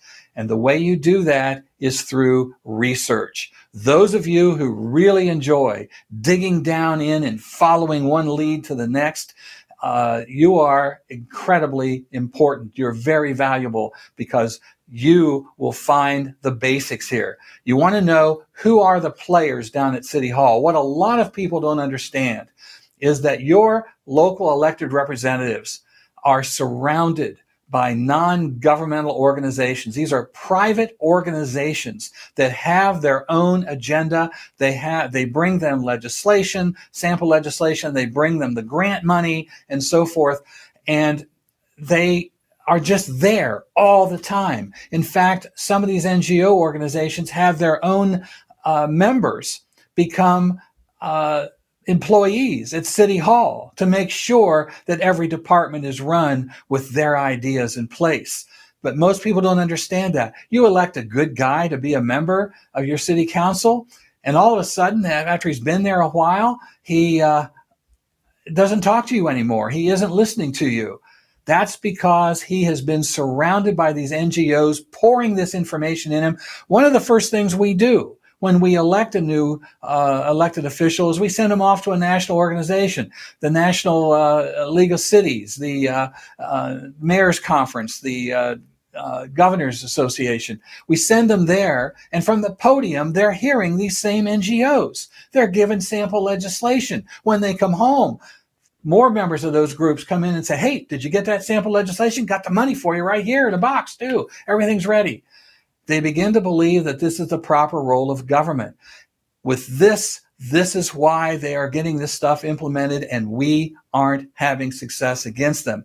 If we begin to do the research, we will find who these players are. We will find the actual grants that they've gotten.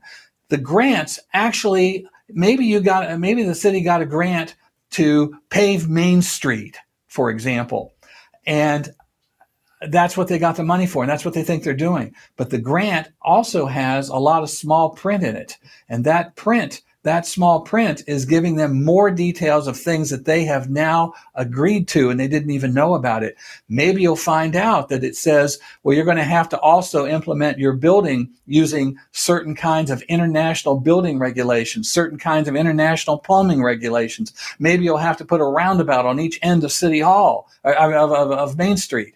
These are the kind of things that are in there that most people don't know. And this is how they're implementing these plans. Getting down into that, uh, the, doing the research, every community has a comprehensive development plan. This will tell you a lot of the details of what you need to know. I'll give you one example of something to watch for. Look in York City's comprehensive plan and try to find a single word that says anything about the protection of private property rights. I guarantee it's not there because I learned years ago in fighting this fight that sustainable development, the background of all of this, sustainable development, uh, when it to put it in place, it cannot be done without destroying property rights. And so they can't put protection of property rights in there. This is one of the things where we can begin the fight, but I'll go into that in a minute. The second part of your team, the watchers.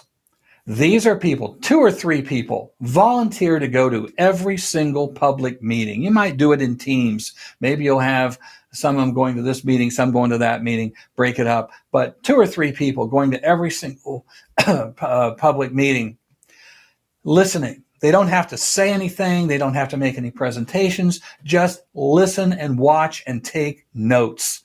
You do this, you begin to find who the players are. And you know what? I'll guarantee there is always on every city council, every county commission, there is always at least one who is the leader and leading everybody else into putting these plans in place. He, he's the boss, you'll find. Uh, maybe he has uh, maybe out of a six member council, you'll have uh, four of them that are going along with this, but two people who don't want to go along with it, but they're outnumbered. What do they gain by trying to fight it? And they, they end up going along with it. You begin to find who these players are. This is valuable information. Do you take that information that the watchers and the researchers get, and now you bring it to part three, the agitators. These are the spokesmen. These are the people who will represent you in these public meetings. They will bring your presentation there. Now, several things that the agitators must not do. First of all, I'm I'm telling you about the background, the Marxist background, the Sustainable Development Agenda 21. I'm telling this to you so you understand what you're up against. The worst possible thing you can do is when they give you those three minutes while they sit up on high looking down at you, and now you're permitted to speak for those three minutes do not go in there and start yelling at them and saying you're implementing UN Agenda 21. You want to see their their eyes glaze over, their ears shut off, and maybe the trap door underneath you open up and swallow you. That's what will happen. Don't do that. Jaspreet Boparai and Don Nicholson with Greenwashed on RCR Reality Check Radio.